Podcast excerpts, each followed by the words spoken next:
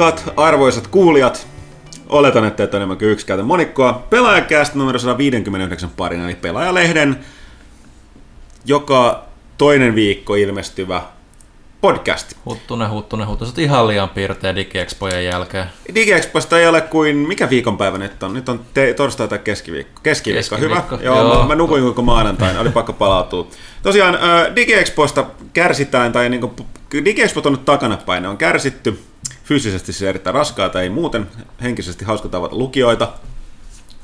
Tota, äh, paikalla on Ville Arvekkari. Joo. Janne Tuusulan Kurt Cobain Pyykkönen. Mm-hmm. Ja erikoisvieraana messuillakin meitä avustanut äh, lehteen kirjoittava Johanna Puustinen. Moi taas. Näin. Äh, mä olen pirteä, koska mä käytän kaikki viimeiset energiani tähän, että mä jaksan kuulostaa pirteältä. Ja tosiaan, Et sä kuulosta. Sorry. Tiedän, mä en hämää teitä, koska mä teen töitä, niin te tiedätte sen. Mutta hei, tosiaan, DigiExpot on takana. Mitä jäi käteen? DigiExpot 2015. No vähän sellainen aloitettiin krapula että et päätä särkee, että selkääkin särkee. Ensimmäisenä päivänä ei oikein tullut mitään ääntä, kuuluu semmoista pihinää vaan kurkusta. Ja... Joo. Mutta sitten Pyykkösen kohdalta tätä kaikkea sanotaan vanhuudeksi. niin, se oli ihan normaali päivä. Niin. Itse asiassa oli ihan normaali päivä. Mutta joo, siis kyllähän se siis on, on sellainen, DigiExpo on meidän näkökulmasta ehkä erilainen kuin tyypillisen vierailijan, koska vierailija tulee on siellä paikalla ehkä 2-4 tuntia tai vähemmänkin, en mä tiedä kauan siellä ihmiset viettää aikaa ja sitten menee pois. Meillä on silleen, että mä menin sinne ensimmäisen kerran perjantai aamuna kymmeneltä ja olin siellä maailman tappiin asti. Seiskaan asti ja sitten sama mä, mä, lauantaina sunnuntaina. Joo, mähän taas, kun Thomas oli Quantum Break-hommissa Remedin takia, niin tuolla Pariisissa ei päässyt huontamaan sitä pelilavaa, niin mä hoidin taas sen, että sen takia mä en paljon saa standille ehtinyt pyöriä pyöriä, mutta oli yllättävän raskasta kyllä. Mulla oli tosi siistiä, koska mä oon kokenut sen nyt molemmista näkökulmista tiskin takaa ja totta, edestä. Totta, ja tota, mä oon viimeksi ollut DigiExpo 2012, mä kerroin tämän tarinan varmaan kaikille siellä, mutta mä kerron nyt uudestaan. tota, ja mä olin silloin siis lehti kädessä ja tussi kädessä hakea teidän nimmareita. Ja nyt mä olin siellä ja sain itse laittaa nimmareita lehteen, se oli tosi siistiä. Kyllä, meillä on muutamia todella omistautuneita lukijoita, mikä aina lämmittää sydäntä, sydäntä suuresti. Mutta siis joo, meilläkin oli aika paljon tekemistä siellä, että että, lavalla oltiin paljon. Lava, lavalla oltiin paljon enemmän kuin aikaisempina vuonna. Mäkään en ollut ikinä ollut noin paljon pyörimässä siellä pelilavalla niissä peliesityksissä. Pykkönen on ihan liekeis, kaikki kehua. Mä pidän siitä hommasta. Siis mä oon löytänyt uuden... Kutsumuksen. Kyllä, kyllä, kyllä että siis mä luulin aina, että mä oon semmonen nihkeä ihmisiä vihaava introvertti. Ehkä mä olin väärässä. Niin, mutta ei, eikö se ole näin, että voit sä olla edelleenkin, ei se tarkoita, että sä ky- kykenisi yhtenä viikonloppuna. Niin, niin. yhtenä viikonloppuna niin. vuodesta, niin se on ihan mahdollista. Ja sitten meillä oli, meillä oli siellä omat pelistandit, että siellä oli niitä pleikkari FIFA, eh, FIFA-standeja. Tai olihan siellä muitakin pelejä, mutta kaikki pelasivat vain FIFA joo, niin sama, niillä koneilla. Ja sitten meillä oli Guitar Hero-laitteita, eli sillä piti olla niin sanotusti teknisenä tukena koko ajan säätämässä ja selittämässä, että miten tämä uusi kitara toimii. Eli aika, aika paljon tekemistä noin yhdelle viikonlopulle. Kyllä. Mullakin tosiaan meni ääni siellä, mutta se on enemmän, enemmän tai vähemmän tullut takaisin. Mm. Öö, mitäs muuta vielä? Tosiaan, no tosiaan niin silleen raskaat. Aina mikä mulle kaikista niitä harmittavan oli se, että mä en kert- kertaakaan, mä olin niin kiireinen, että mä en ehtinyt missään messujen välissä käydä keksihuoneessa. Keksihuone. Keksihuone, legendaarinen domino-keksihuone, eli nyt... Siellä tänä vuonna kuulemma oli vielä. Oli, oli, oli, oli syömässä. Mä kävin eli, eli, viime vuonna oli hirvittävä pettymys. Pahinta, mitä ikinä nähnyt DigiExpossa, oli ne keksit oli vaihtunut kaurakekseihin siellä salaisessa Selkeästi oli nyt palaute kuultu ja siellä mm. oli taas domino, ne oli oikein herkullisia. Joo, ja se siis tää, tällainen näyttelijäsettajien taukohuone, eli sieltä saa kahvia ja keksejä. Ja tota, joka, joka, joka vuosi se herkuttelemassa. Tosiaan mä olin niin kiire, mä en keksinyt, ehtinyt, plus mä olin perjantaina ja lauantaina mä en muistanut mikä se oli se mikä oli ne sellaiset numerot, jotka ava- avaavat sen niin kuin aarrehuoneen mm, oven, niin mä en ehtinyt sitä käydä. Harmittaa suuresti. No, tämä on vähän sama, sama, että jossain vaiheessa Huttunen sanoi että mulle, että nyt oot kyllä vetänyt niin paljon tuota meininkiä, että, että tässä saat yhden drinkkilipun, että niin käy, käy juhlimassa. ja sitten mä säästin sen sunnuntai-illalla ja me lähdettiin Huttusen kanssa, kun kaikki oli ohi ja paikat sulkeutumassa ja mentiin sinne ravintolaan, mikä oli vielä 10 minuuttia auki. Saisiko yhden? No, tarjoilu loppu jo puoli tuntia sitten. Mm. Sitten sit mulla on edelleenkin semmoinen drinkkilippu nyt, että et, se jää semmoiksi kivaksi muistoksi tästä tapauksesta. Mm. Joo. Eh. Mutta Expo tuo aina niinku, sen lisäksi me keikutaan siellä lavalla niinku, nyt aika paljon tänä vuonna, niin sentään niinku, jonkun verran ehti juttelemaan taas lukijoiden kanssa ja niin poispäin. Et se on mulle, kyllä, aina kyllä. se, mulle se on aina se niinku, kohokohta ollut, että sieltä pääsee niinku, juttelemaan ihmisten kanssa, vähän kysellä mielipiteitä ja vähän niin kuin, saada vähän lisää virtaa tähän meidänkin tekemiseen. Et kun me istutaan täällä toimistolla aina ja kehutaan toistemme juttuja ja taputellaan selkä ja Milloin niin sellaista on tapahtunut? Niin, niin no milloin sitä oikeasti tapahtuu, mutta, mutta se, niin kuin, ei sitä, se, se palaute on aina meille niin tärkeää, että sitten kun se oikeasti näkee, että ihmiset dikkaa siitä, mitä tekee ja niin poispäin, niin kyllä se niin kuin, aina saa semmoisen energialatauksen niin kuin tähän tulevaan tekemiseen. Aina. Joo, se on, se on se, että kun ihmiset sanoo, että ne on lukenut jotain, mitä on tehty tai kuunneltu tätä podcastia, niin se muistuttaa, että tätä ei tehdä vaan niin kuin, että me ei puhuta vaan siis tuolle mikrofonille, vaan siellä niin. jossain kaukana on joku ihminen, joka kuulee tämän, mikä jää välillä ehkä vähän semmoiksi abstraktiksi ajatukseksi. Mutta mut, mut tulihan siellä keskusteltua myös, myös ihan viime podcastistakin tuli palautetta itse asiassa suoraan, suoraan useimmilta ihmisiltä. Ihmiset ilmeisesti tykkää siitä, kun menee all out nörttimeininkiä, eli siis tästä viimeksi kun puhuttiin tästä mikä Skifi-universumi voittaisi mm. minkä Skifi-universumin taistelussa keskustelusta, niin se, se, oli, se oli yllättävän dikattu osuus, eli ei, ei pidä säästellä yhtään. Ei, kaikki vaan täys laidallinen kaikkea, mitä irtoaa Vani Pyykkönen, anna tulla vaan. No, niin täytyy se pelaa Magic the Gatheringin livenä tästä jotain. Mutta erityisesti aina mieltä lämmittää se, että kun sieltä tulee ihmisiä ostaa esimerkiksi pelaajapaitaa tai pelaajalakua, mitä meillä nyt oli siellä. Herkullista, herkullista pelaajaa. Saadaanko me itse niitä nyt yhtään tänne? Pitääkö meidänkin maksaa niistä?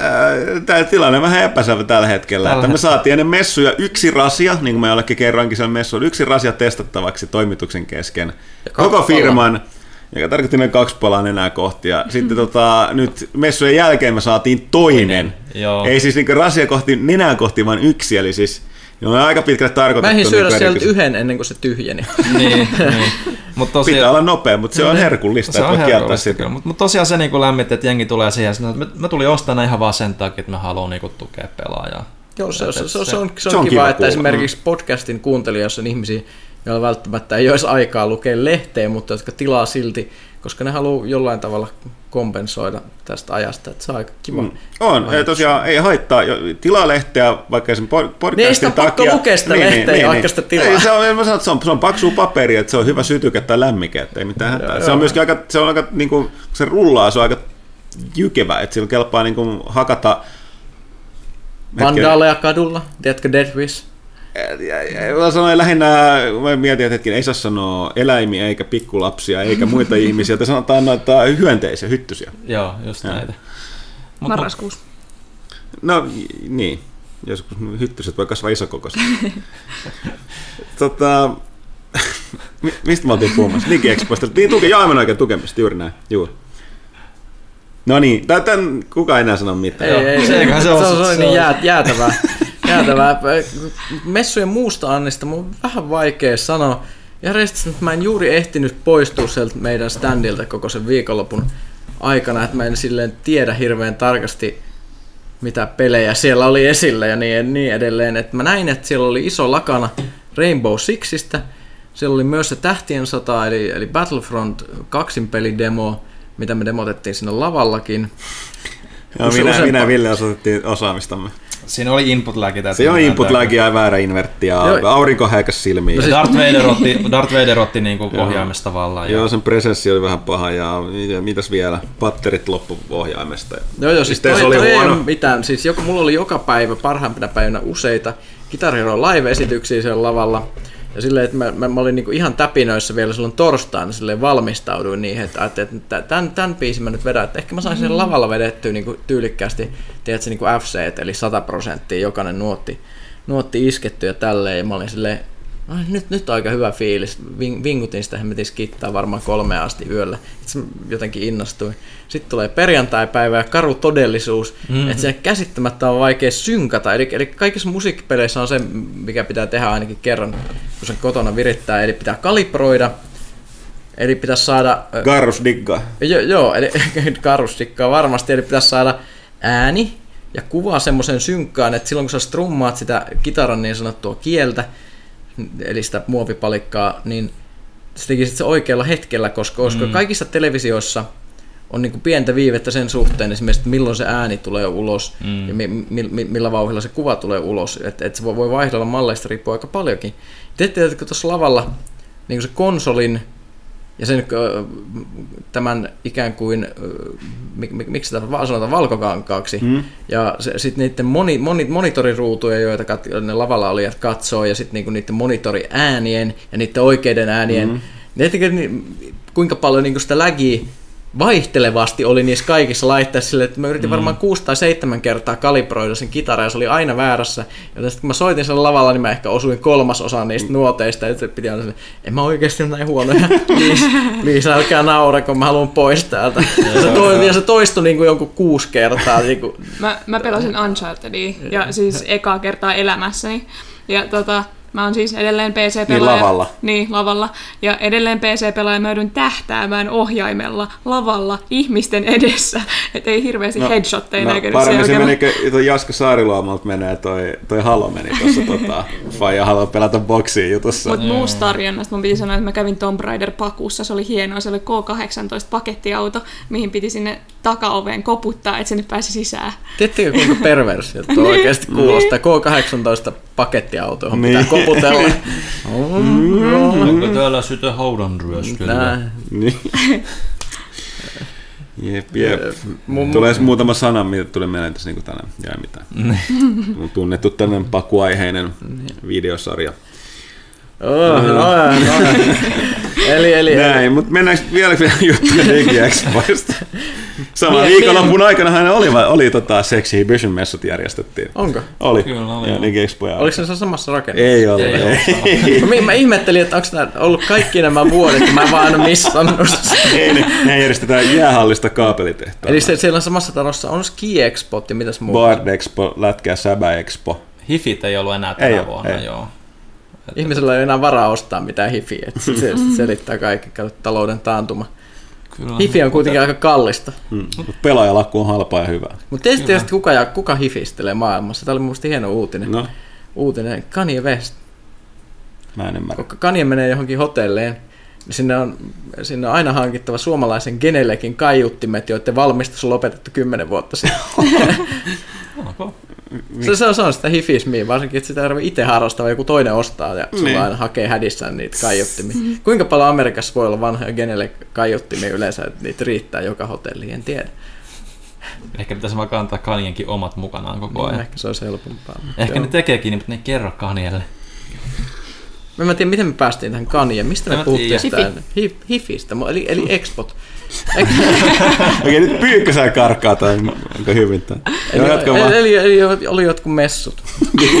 Digi-expot, joo. Digi Viime viikolla, muutama päivä sitten. No, sitten tuntuu muuten, että siitä on ikuisuus. Mm. Mä en ymmärrä miksi. No kaikki kyllä, kyllä täytyy myöntää, että itsekin kun pääset sunnuntaina sitten loppujen lopuksi kotiin, niin maanantai oli tosiaan varmaan kaikilla meillä vapaana, niin mm-hmm. menin, menin ennen 12 nukkumaan yö ja, ja heräsin kolmelta päivällä.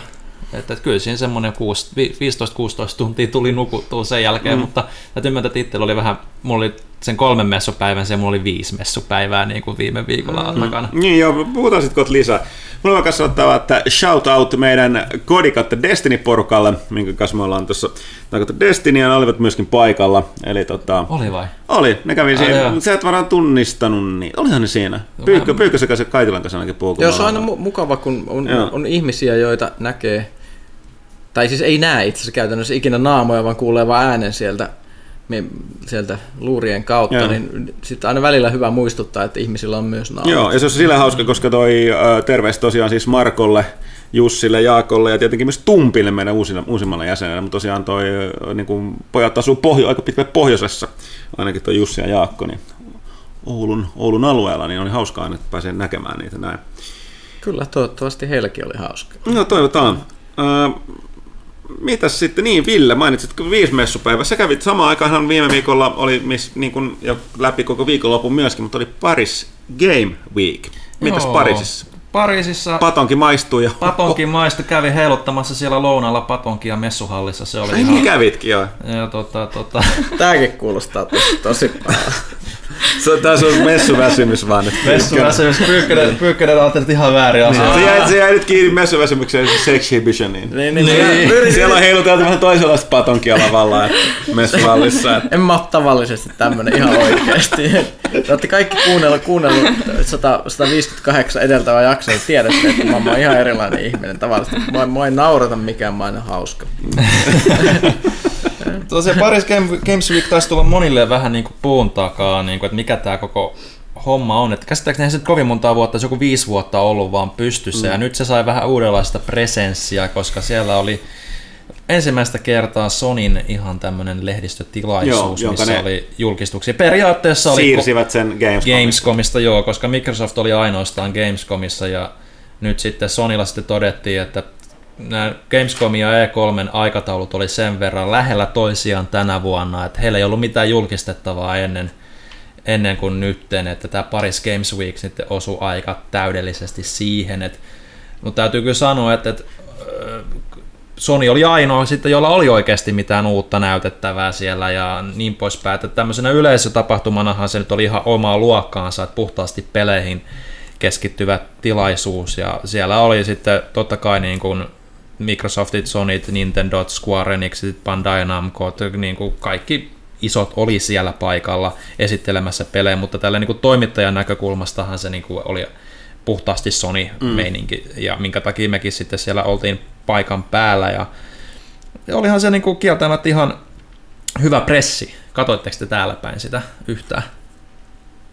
Aika hiljasta. Tumbleweeds. Tumbleweeds.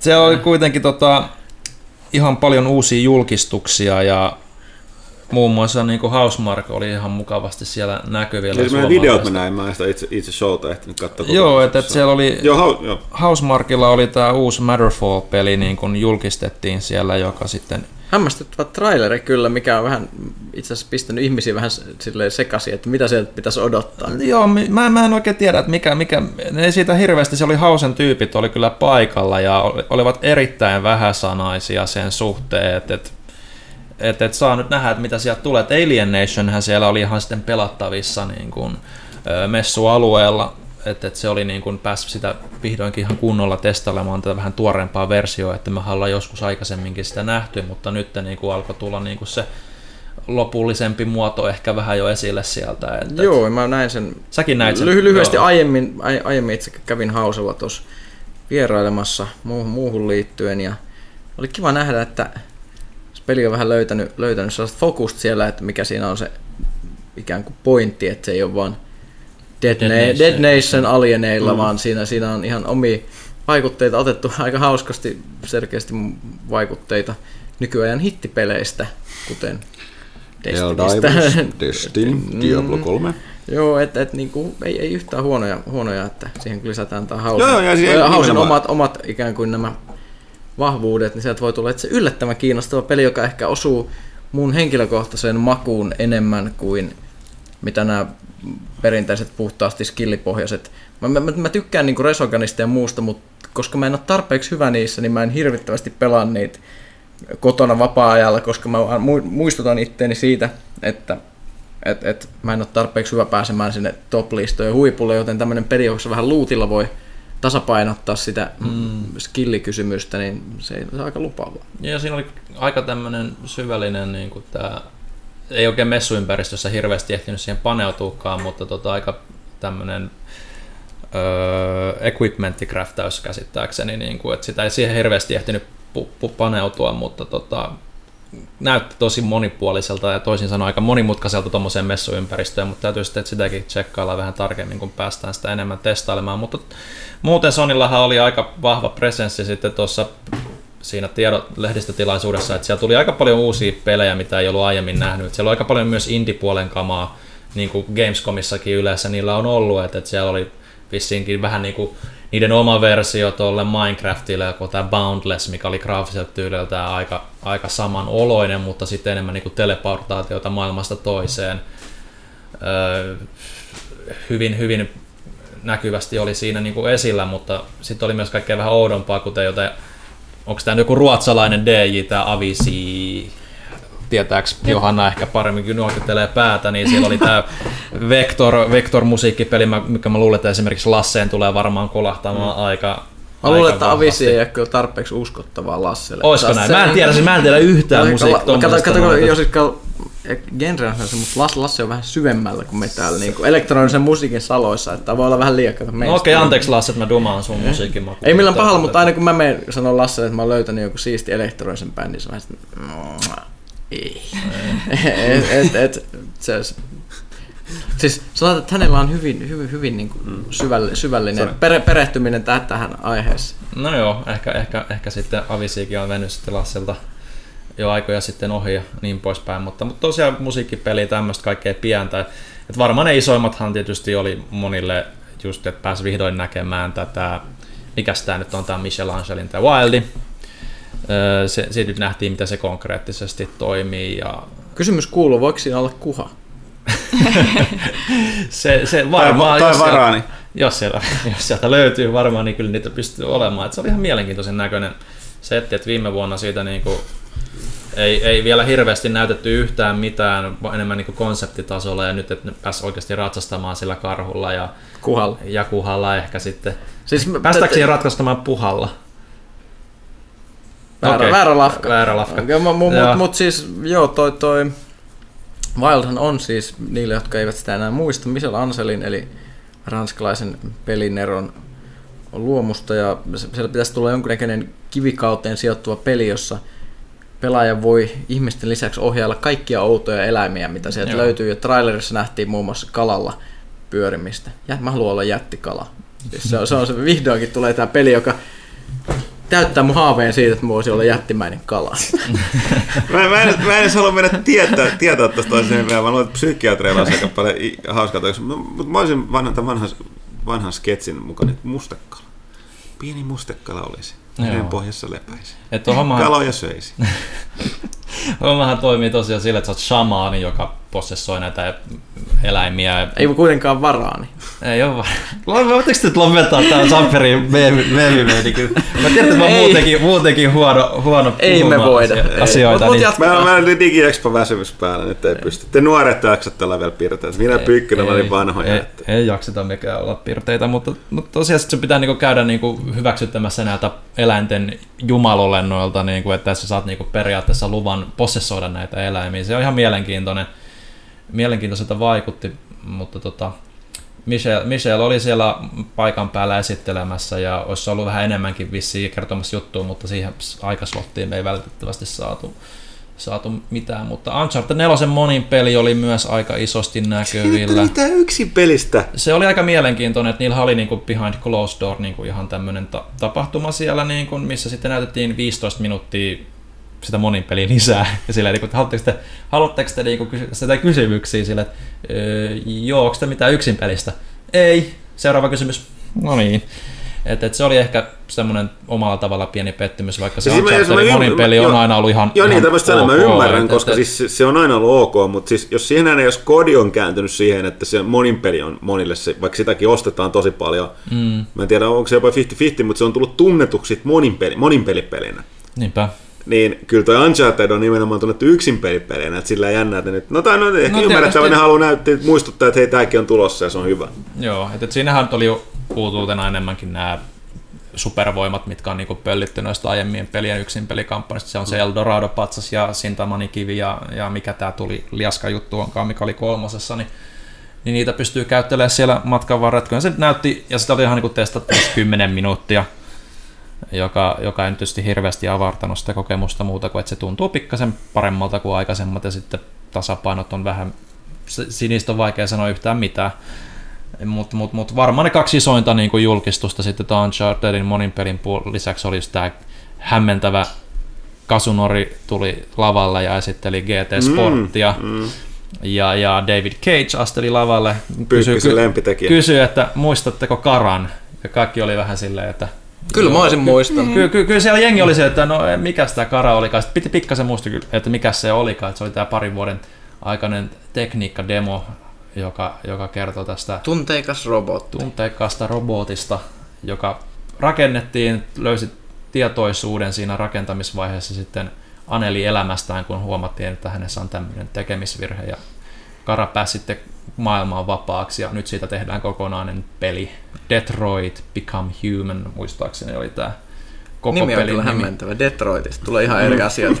niin. Mutta mut, niin Detroitista roboteista. Mutta mut toisaalta se, että Detroit, niin kuin, että meneekö sen Detroittiin sen takia, kun se on niin Robocopin kotikaupunki, että suuri idolimme asuu niin, niin. Become human tosiaan. Todennäköisesti tällä on just jotain vähän tämmöistä pientä niin kuin taustaa, että nehän oli etsinyt kuulemma kaupunkiin Davidin mukaan hyvin pitkään, mikä sopisi niin kuin tämän tarinan kulissiksi, ja eiköhän siinä nyt jonkun verran toikin ole painanut. Niin kuin. Mutta sitten on tietysti vanha klassikkopeli Robo God, ja onko, ei, God ei ole kuha. Hetken, mikä se on Call of Duty. Niin. Turska. Turska, joo. Roboturska. Mm. Ja God of War, sodan turska. Sekä ei ole kuha. Ei.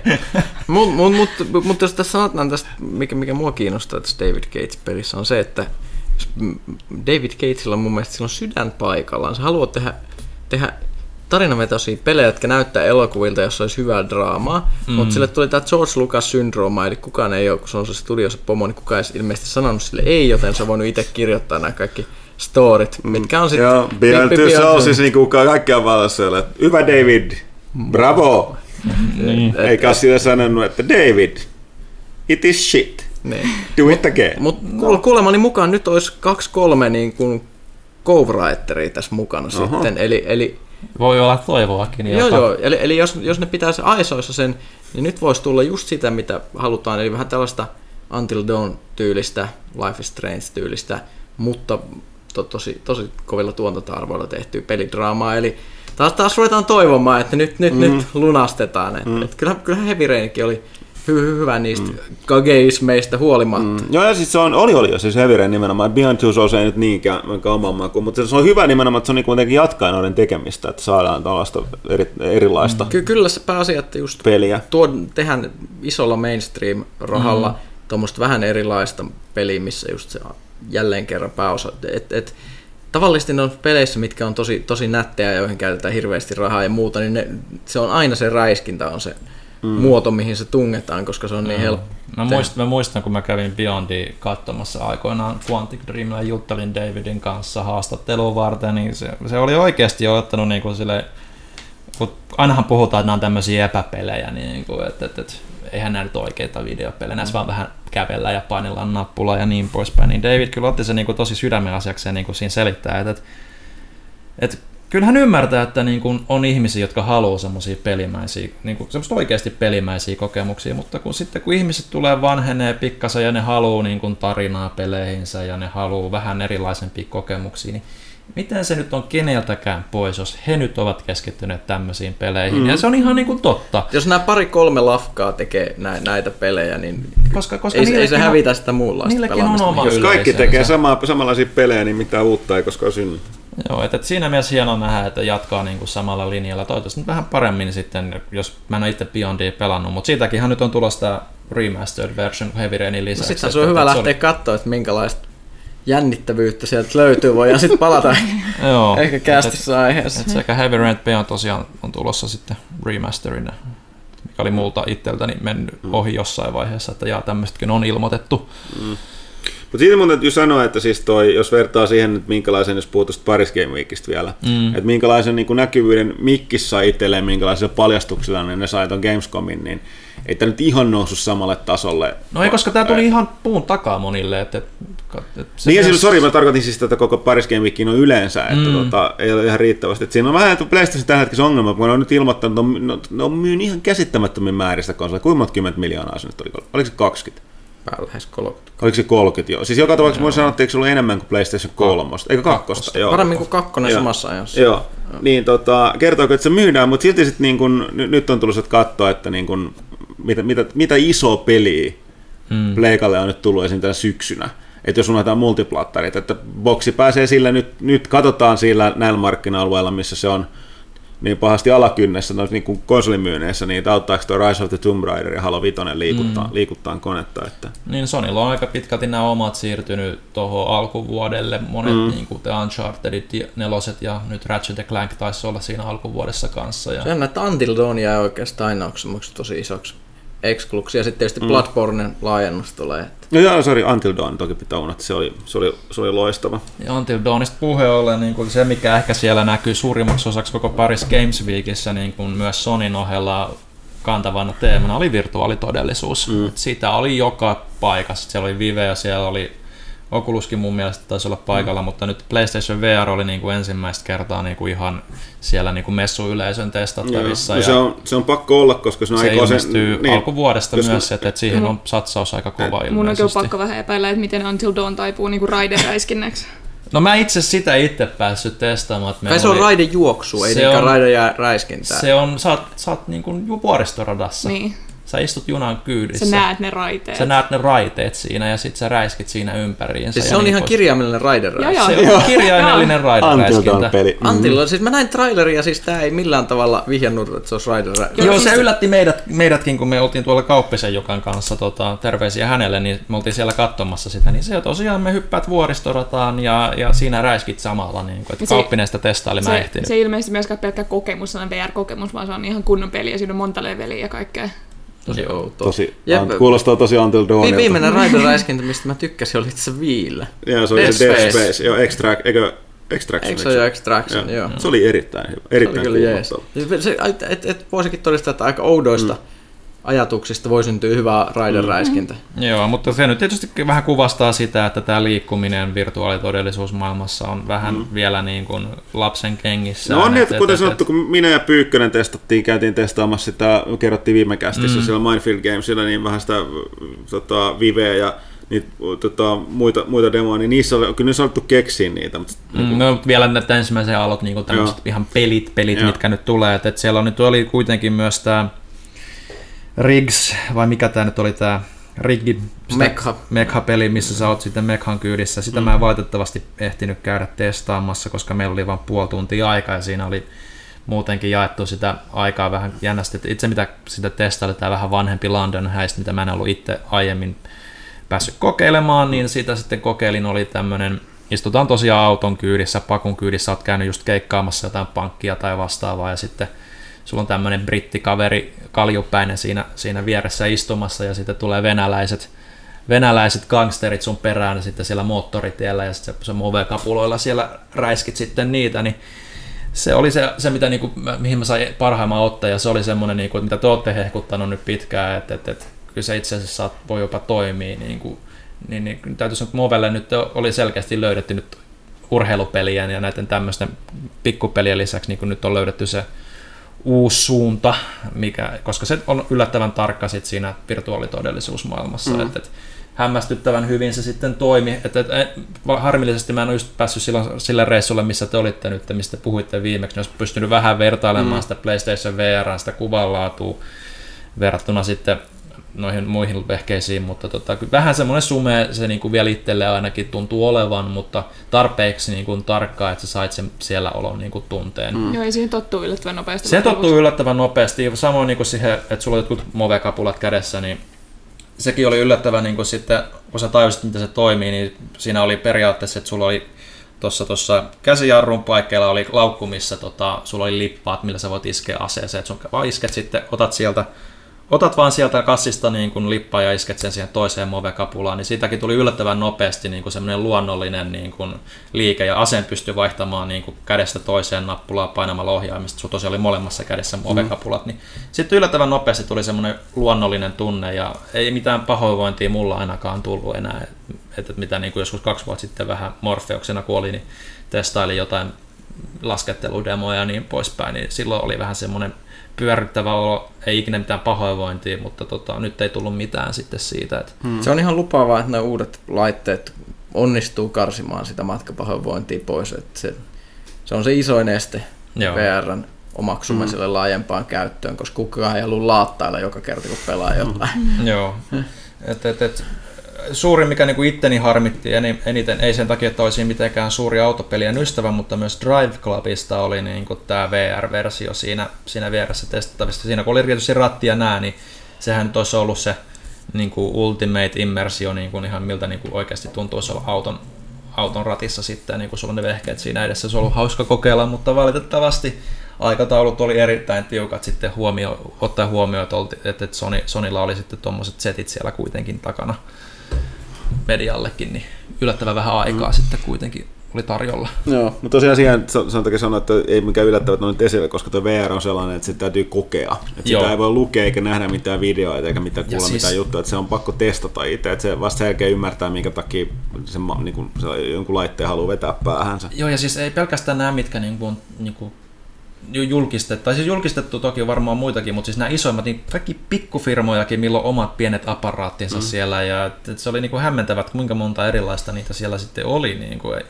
eri firmoilla, että et, et siinä mielessä niin kuin oli mielenkiintoista nähdä, että tämä näin voimakkaasti siellä sitten tuli verrattuna, että olihan tuolla DigiExpollakin jonkin verran sitä. Olit se yllättynyt, miten vähän DigiExpo oli? Mutta siellä oli hirveät jonot niihin, niin mitä se siellä oli. Jonot, mm. se oli siinä, oli se, oliko siinä niitä oppilaitoksia, olisiko ollut taas jos, jossain siinä, missä mä katselin, että siinä on nekin Jyväskylän ammatti, eikö ton Kajani, Kajani ammattikolo, joo. joo. Ja sitten oli tämä, missä oli näitä enemmän tätä hyötypuolta, että oli tämä Exerium ja muut, missä oli näitä mm. tota, ää, niin kuin hyötyliikuntaa, missä käytetään VR. Mutta se ongelma on siinä, että mistä saat noita laitteita, niitä on ainoastaan kehittäjillä. Ja meillä on mm. tämä softa-asia. Ja nyt tota, noi, No, tota, pelin kehittäjistä Suomessa niin aika pitkälle niin Mindfield Games on tämä, missä me ollaan vielä puhuttu terveistä tosiaan Ollille. On tota, vielä Meksikossa lomalla, miksi sen takia päässyt DigiExpoihin, niin ne on ilmeisesti ne, jotka on pisimmälle, niin kuin, ne on niin kuin pioneereja siinä mielessä, että ne on tekemään sitä eka, eka silleen, että isointa, niin ne on ne, jotka tehnyt niitä esityksiä, niin ja siellä on, siellä on just firmat on niin pieniä, että niillä on välttämättä resursseja, ja niiden pitäisi itse tuoda kamojansa kanssa sinne testattavaksi. Niin tolle, että ei sekään ilmastoa ja mm. ne todennäköisesti haluaa käyttää sen ajan, mikä niillä vehkeillä on enemmän mm. siihen, että ne kehittää sille sitä mm. tavaraa. Mutta tosiaan, oli, kyllä sitä oli tuolla DigiExpoilla enemmän, Joo, enemmän, enemmän kuin viime vuonna. Mutta määrin niin, kuin mutta, noin, niin, tuossa, toi, toi, oli puhtaasti tuommoinen niin peleihin fokusoitunut mm. niin kuin tapahtuma, mikä niin kuin näkyi siinä kult, peli, niin kuin yleisökulttuurissakin, että siellä oli paljon kossaajia, siellä oli paljon niin kuin oikeasti intohimoisia faneja, että, että silleen kun vertaisi esimerkiksi, että, että DigiExpossa, kun oli joku Just Dance, siinä mm. esitettiin, niin kyllä siinä ehkä muutama tyyppi heilu siinä edessä silleen niin kuin niiden varsinaisten esittelijöiden lisäksi, mutta mm. tuolla oli niin kuin lava show, jonka ympärillä kaikki biletti ihan niin kuin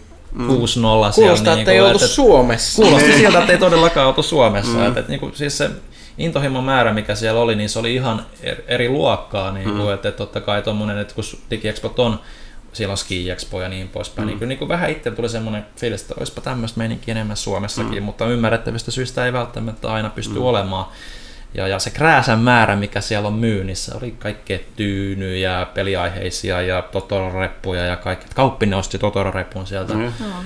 Ja, tota, ja vielä halvalla, niin kuin, just tuommoista niin oli siistiä nähdä. Mm. Et, et, siinä, siinä mielessä ihan harmi, että tuon lehdistöedustajat on, mä oon nähnyt suurimman osan näistä kamoista, että, mitä täällä on, mm. ja niin poispäin, mutta yleensä tapahtumana niin kuin ihan, ihan omaa luokkaansa. Niin kuin, että, ei tässä mitään Gamescomin mittapuulla, että messuhalli itsessä oli aika, aika niin kuin pieni tilana niin kuin sitten verrattuna, no. mutta, mutta mielenkiintoinen kokemus, että, että ehdottomasti jos niin kuin, joskus miettii, että kannattaako siellä käydä, niin tämän vuoden perusteella mä sanoisin, että jos se Gamescomi ahdistaa se väestön tungos ja se, mikä siellä on, koska se on ihan käsittämätön, niin kyllä tuo Paris Games Week ihan niin kuin hyvä vaihtoehto voisi mm. olla.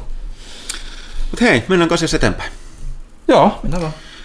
Suomessa tässä unohtui aivan mainita, aivan kokonaan, koska siis tuo DigiExpo tosiaan tappoi meidän ajankäsityksen, niin ennen DigiExpoja tehtiin Suomessa Guinnessin virallinen maailmanennätys. Oh.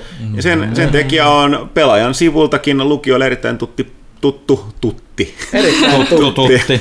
tuttu äh, Paavo, Paavi Niskala. Paavi Pesusiani. Eli erittäin tunnettu myöskin tuolla konsolifinin puolella niin tota, hän tosiaan suoritti, suoritti tota 50 tuntia 4 minuuttia pelasi Guinnessin ennätysten kirjan sääntöjen mukaan Halo-sarjaa, eli suoritti tällaisen yhden, yhden pelisarjan parissa vietetyn Halo niin peliennätyksen yhtäjaksoisen.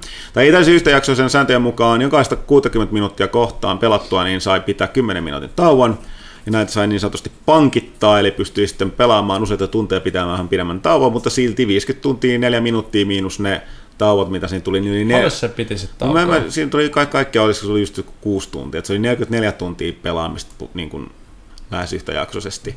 Joo. Niin, tota, ja siis jopa sillä, että heti kun piti mitä tahansa sun piti tehdä, niin että jos lähdet vessaan tai mitä tahansa muuta, niin välittömästi lähti kuluun se niin kuin sanottu taukoaika. Joo. Ja aina, jos, se, niin kuin, jos oli joku syy mennä valikoihin, niin sit se oli maks 20 sekuntia tuolla, että siinä piti olla valvojat paikalla ympäri vuorokauden, ja sitten lopuksi viikaksi päivän vuorokaudeksi tuli toi ihan Guinnessin ennätysten kirjan virallinen valvoja tuomarin katsomaan, että suorittaako tämä. Ja tämähän oli tietenkin live-striimi, valitettavasti myöhästy sillä, että se alkoi vasta lauantaina, että mekään ei heitty tästä enempää kertoa, ja mehän sitten käytiin siellä vierailussa. Se sunnuntaina? Oliko se, eikö se oli sunnuntaina, niin kolme aikaa se alkoi. Niin alkoi vasta silloin, mutta tavallaan kävi selväksi vasta lauantaina, että ei ehditty tiedottaa tästä ennen, mm. ennen tota, uh, viikonloppua. Mutta tosiaan striimissä oli hyvin trendas hetkeksi Hello World Record. Porukka lähetteli kaikenlaisia. Paavihan on tunnettu kissojen ystävä ja mm. plasmafyysikko, niin tota, tuli kaikenlaista ihmeellistä kuvaa ja halafania. Tosiaan mekin käytiin vierailemassa ja me oltiin maanantaina aamusta iltaan 9.6 siellä Joo. käymässä. Ja, ja tota... Paavi, san, Paavi, Paavi, sanoi, että, että oli kiva pelata meidän kanssa, koska me ollaan jopa pelattu pelejä. et, et, et, et, vaikka siellä oli... Ne joutui haitaksi siinä, kun vierailtiin. Joo, että et Pyykkönenkin välttämättä halusi sitten pelata legendarilla sitä, niin... Nelososa, jota en ollut ikinä aikaisemmin pelannut, osoittautui yllättävän vaikeaksi. niin muutama kohtaus tuli se, että ei, tää, tästä ei pääse. Hemmetin lentokoneet. Ja sitten kun se on sellainen ympäristö, että sä istut semmoisella sohvalla keskellä no, foorumi, niin. foorumia, ihmisiä on joka puolella, oikeastaan peliäänet ei kuulu hirveän mm. hyvin, koko ajan pitäisi selostaa jotain, jostain kuuluu jotain ihmeellistä selostusta. Paavi on sellaisena ihme horrostilassa siinä, että kyllä se pelasi hyvin, mutta niinku, sille, että mä en tiedä, oliko meidän yhteistyö niinku ihan kuumaa, että niinku mm. kommunikaatio ei välttämättä kulkenut kahden pelaajan välillä mm. hirveän hyvin. No joo, se on tietysti vähän vaikeaa tietysti, kun siinä pitää vielä niinku sitten keskittyä siihen puhumiseen ja katsoa mm. someseinää ja niin poispäin. Täytyy myöntää, kun itse en ole noita striimauksia juuri tehnyt, niin se oli tämmöinen niinku crash course ehkä niinku siihen mm. tietyllä tavalla, että kuinka monen suuntaan se huomio pitää jakaa, mm. niinku, että, että mutta se on kun nostettava hattua Paaville, että onneksi on nuori mies ja hyvä kuntoinen, niin jakso. Toi aika myöskin toi vähän, niin kuin siitä puhuttiin, että on myöskin ollut vaarallista sillä, että tuollaista ennätystä ei tosta vaan voi lähteä tekemään. Koska en mä ainakaan lähtisi, koska mä niin, haluan elää. Niin, niin. En ole, jälleen kerran me ollaan niin vanhoja, että niin me ei voida valvoa kahta päivää putkea ja pysyä hengissä. tota, tai mä luulen, että me ei edes kyettäisi pysyä hereillä, että me vaan nukahdettaisiin, keho ottaisi niin kuin, niin kuin vallaan. Mutta tosiaan ei mitään, siis medikasin siitä, se oli aika huikea, huikea tapahtuma ja tarpeeksi hullu. Et virallinen ennätys tuli ja saatiin sitten, sitten tota, ihan hyvä niin kuin, pöhinää niin sanokseni aikaiseksi. Et silleen, että, että tota, ja jännä oli vaan, se tuli tosi tarkkaa se, se, tota, se että siinä piti koko ajan niin kuin, puolen tunnin 45 minuutin välein piti jonkun, siinä piti olla jonkun tuo, niin kuin, niin kuin allekirjoittamassa se, että se todistaa sen, että ja sellaista, mitä se pahvi on tehnyt. Joo. Mä luin niitä myöhäisempiä, niin on siellä vähän muun porukan muutenkin mennyt sillä, että oli pakko ottaa haukun voileivästään. Mm, ja sitten oli se, että oli, jostain sitten joku oli päättänyt, että pitääkö alkaa lisäämään, että se näyttää hyvinvointiselta. Sitten oli mm. mennyt, että Paavi is looking good. Niin mä ryhdyin. tällaisia ihmeellisiä. Se Paavi edelleen komea. Joo, ja, ja, ja, ja, kaikkea muuta tällaista. Se on aika levotot läppää niissäkin, näkee työllä on ollut vähän väsynyt niin valvojatkin siellä. Että. Joo, sitähän se Paavi sanoi, että, että, että varsinkin sitten sen yön pikkutunnilla muutenkin oli vähän surrealistinen fiilis, kun kauppakeskusfoorumissa tämä pidettiin oli täysin kiinni ja mm. siellä niin kuin yksin siellä pohjakerroksessa vaan istuskelee sohvalla ja pelailee. Niin kuin, mitä, ei, ei kyllä varmaan kovin moni ole samaa tehnyt siellä. Ei, joo, joo, joo. Et siis, tämä on sellainen, mikä niin kuulostaa huomattavasti helpommin, että se näkyy, että heti kaikki, äh, tällaisen, niin helpostihan tällaisen tekee. Mutta jälleen kerran, kun sanottu, kun sä noudatat niitä Guinnessin sääntöjä, kun et sä et vaan pidä edes pientä tau- paussia silloin, kun sä haluat. Sä ilman, siis, niin, ilman niin, sulla on lupaa. Joo, joo, ja, ja sääntö oli, että niin. pitää koko ajan pitää vähintään yhdellä kädellä kiinni siitä ohjaimesta. Joo, joo. ja, ja sitten nimenomaan se, että kun sä mietit, että kyllä se nyt alkaa nyppimään. Että kyllä jokainen on tehnyt pitkiä pelisessioita, mutta siinä välissä käy vessassa nopeasti jääkaapilla. Mm. Meillä on se muuta, okei, että näihin sä voisit käyttää sitä bänkättyä aikaa. Mutta sitten tulee vastaan se, että sä ehkä haluaisit nukkua enemmän kuin tunnin. Mm. Esimerkiksi ehkä just se joku kaksi tuntia tai jopa kolme tuntia, niin se menee koko se sun melkein ennätyksellä oleva niin varattu aika, miinus kaikki tauot. Et ei se, se on yllättävän niin kuin sellaista intensiivistä. Ja plus, että siinä on pakko pelata koko ajan. Sä et vaan saa tuijottaa tyhjää ruutua tai valikoita. Joo. Katsiini vielä meni. nyt menee, Joo. mutta et silleen, niin muuten, muuten niin jatkoa pelaamista. Hitsi, Metal Gearista olisi helppo tehdä tollainen. Katsoisi vaan video 90 minuuttia. Niin, sit vaan 90 minuuttia. Niin, mutta jossain vaiheessa kyllä piti, niin kuin, että, että, jos Paavi laittaa silmät kiinni liian pitkäksi aikaa, niin tota se, okei, okay, nyt lähtee aika, Joo. tai menee fei, mä en tiedä, onko se feilannut se koko juttu vai olisiko se vaan mennyt sitten tauoksi sitten. Riippuu varmaan, että olisiko silloin taukoa ollut tarpeeksi mm. niin kuin saatavilla. Mm. Niin, niin. Mutta joka tapauksessa suuret onnittelut Paavolle että tota, huikea, huikea setti. Katsotaan, mä mietitty, että kuitenkin Paavi meidän avustaja, että onko se, kai se nyt voidaan soveliasta haastatella tuohon joulukuun lehteen. Pistetään disclaimeri, että tunnemme tämän miehen. Joo, niin tunnemme on, on kirjoittanut tähän lehteen. Jos niin, että niin, asusti sattu tekemään myöskin tämän niin toisen numeroisen halaliitteen. Ja arvostelun. Niin. Niin, tota, mulla ei toki vaihtopelaa siinä mukana, mutta tosiaan... Todetaan, että ainakin mies tietää halosta. Mies tietää kyllä, joo. Ja tota, tota, tota, joo. Äh, mennäänkö vielä eteenpäin? Tässä pari juttua. Voitaisiin ensinnäkin puhua, mä unohdin, että mä tarkoitus oli mainostaa pelaa, uusinta pelaaja, joka on ulkona, joka on nyt jäänyt jälkeen pelaajakästi numerossa, eli pelaajalehti 158, niin marraskuu. Mä, mä oli, tää oli meille varsinainen taistelu, mm-hmm. öö, en sano saksalaista termiä, öö, koska tota, meidän pakko laittaa tämä viikko aikaisemmin nippuun, että me ehdittiin saada tämä DigiExpoille, joka tarkoittaa, että tässä muutama arvostelu ei mahtunut, ehtinyt mukaan, ja sitten, sitten tota, muutenkin meinasi mennä sille viime tinkaan, että oli mahahaavaa. Mutta tosiaan 5 kannessa arvostelun myötä minä ja Paavista hakattiin, verkkopuolta ehditty testata sen verran, että se on nyt luettavissa tuolla saitilla. Ja sitten tietysti Pyykkönen Rokkas, eli Guitar Hero Live ja Rock Band 4 testattiin. Ja tietysti Ville sitten tätä Assassin's Creed Syndicatea ja, ja tota Uncharted Trilogia. Ja sitten vielä vähän ennakoista testattiin Rainbow Six Siegeä ja arvosteltiin myöskin Tony Hawkin kauhea kohtalo, kuten kannessa lukee. Tota, mitäs tässä oli muita, muita mielenkiintoisia juttuja? Lehdessä, mitä kannattaa ehkä mainita, oli... Tilaajaliite. Tilaajaliite, joka tosiaan... Se oli, tämä oli se ensimmäinen, kuten mä sanottikin arveltiin aluksi, että onnistuuko se, mutta kyllä se onnistui. Mm. Et se ei nyt ollut sellainen... Se oli ehkä enemmänkin tässä tapauksessa pelisarjan esittely johtuen siitä, että se oli Guitar Hero. Ja historiikki, mm. mutta ei voinut, kun puhutaan Guitar Herosta, niin ei oikein voinut tehdä sellaista peli, niin kuin Lars Umlautin henkilöhistoria mm. nuoruudesta vanhuuteen. Et, et se oli ihan erilainen ja tämä ei ollut myöskään semmoisen niin sanotun HC pelisarjan niin kuin nämä muut aikaisemmat on ollut, että esimerkiksi Witcher ja Metal Gear on kuitenkin aika, aika niin kuin HC-tavaraa, ja tämä ei, niin se on niin mielenkiintoista nähdä, miten toi on otettu vastaan, että, että tämä oli tämmöinen kokeilu myöskin siinä mielessä. Että... Ja siis se oli aika luovasti toteutettu, mä tykkäsin, että siinä oli paljon sellaista triviaa, mitä ei välttämättä niin kuin edes ajattele, jos sinne vaan tiluttelee.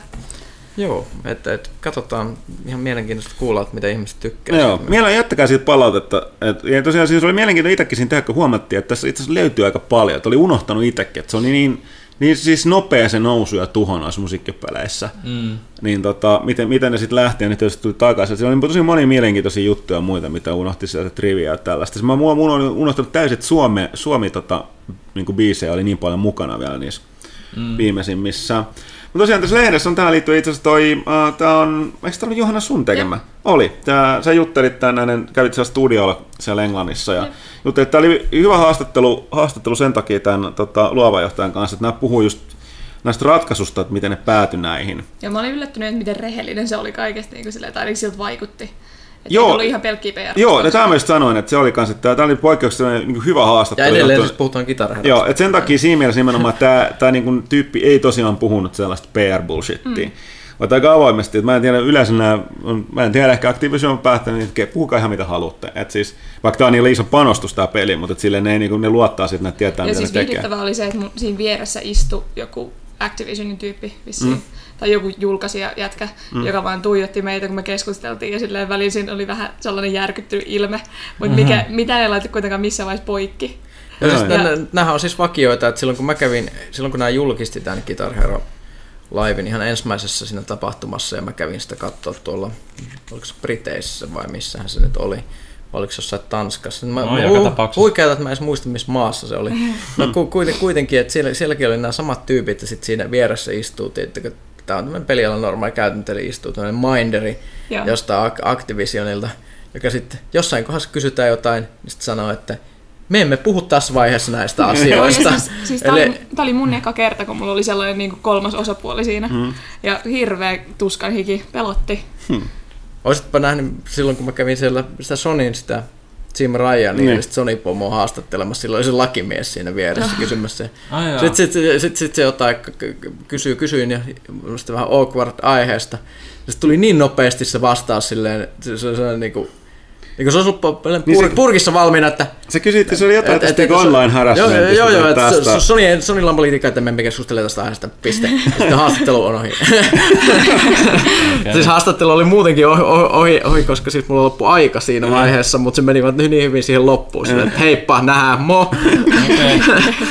Mä oon Jimmy itse niin kuin joku pari-kolmekin kertaa haastatellut. Ei, ei se ikinä noin tiukkaa ole, että siinä olisi joku vielä... Mä olen sieltä, että siinä on ollut ketään niin kuin muuta edes niin kuin niin kuin valvomassa sitä, että Jim on puhunut no, itsestään. Varma... Että, mutta tuo, tuokin varmaan niin kuin aihe, aihealueet on ollut silloin vähän, puhumat puheenaiheetkin vähän erilaiset sitten mm. niissä tapauksissa. Itse asiassa tapas, näin, näin Jimin tota, tuo Pariisissa ja moikkasi ja muisti vielä, että hei, no, niin. pelaaja. Niin.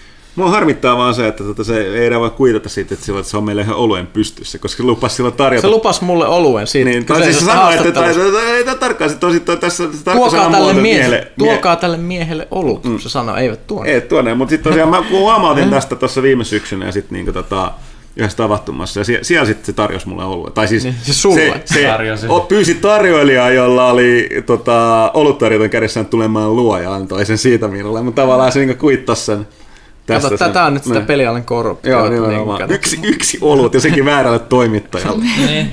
Mutta mut siinä on siinä, siinä mielessä, että monet meidänkin lukijat on joskus, mä oon huomannut kommentit, että vaikuttaa sympaattiselta kaverit näiden meidän haastattelujen perusteella, että olisi kiva nähdä sitä enemmän jossain vähän isommassa roolissa niin kuin näissä lehdistötilaisuuksissa. Nythän mm. se siis tosiaan veti ton mm. Paris Games Week tota, tota, shown kokonaan Sonin puolesta, mm. että et se oli ihan no, mukava, siinä mukava mu- nähdä kyllä no, sitä mulla, vähän enemmän sielläkin suunnalla. Mulla oli siis, se on mukava mies ja siis sehän on ollut tosiaan se on näitä, niitä muutamia, jotka on ollut siellä lähes niin alusta asti PlayStation Euroopalla lähtenyt ihan sieltä, mutta mulla oli se fiilis, että se ei ole, se ei ole ihan niin kuin, ehkä jos katsotaan jenkkityyppi, jenkkityyliin, se on ihan esiintyjä mm. niin johtaja ollut, että ehkä se on johtunut siitä, mutta selkeästi se on kasvanut siihen rooliin sitten.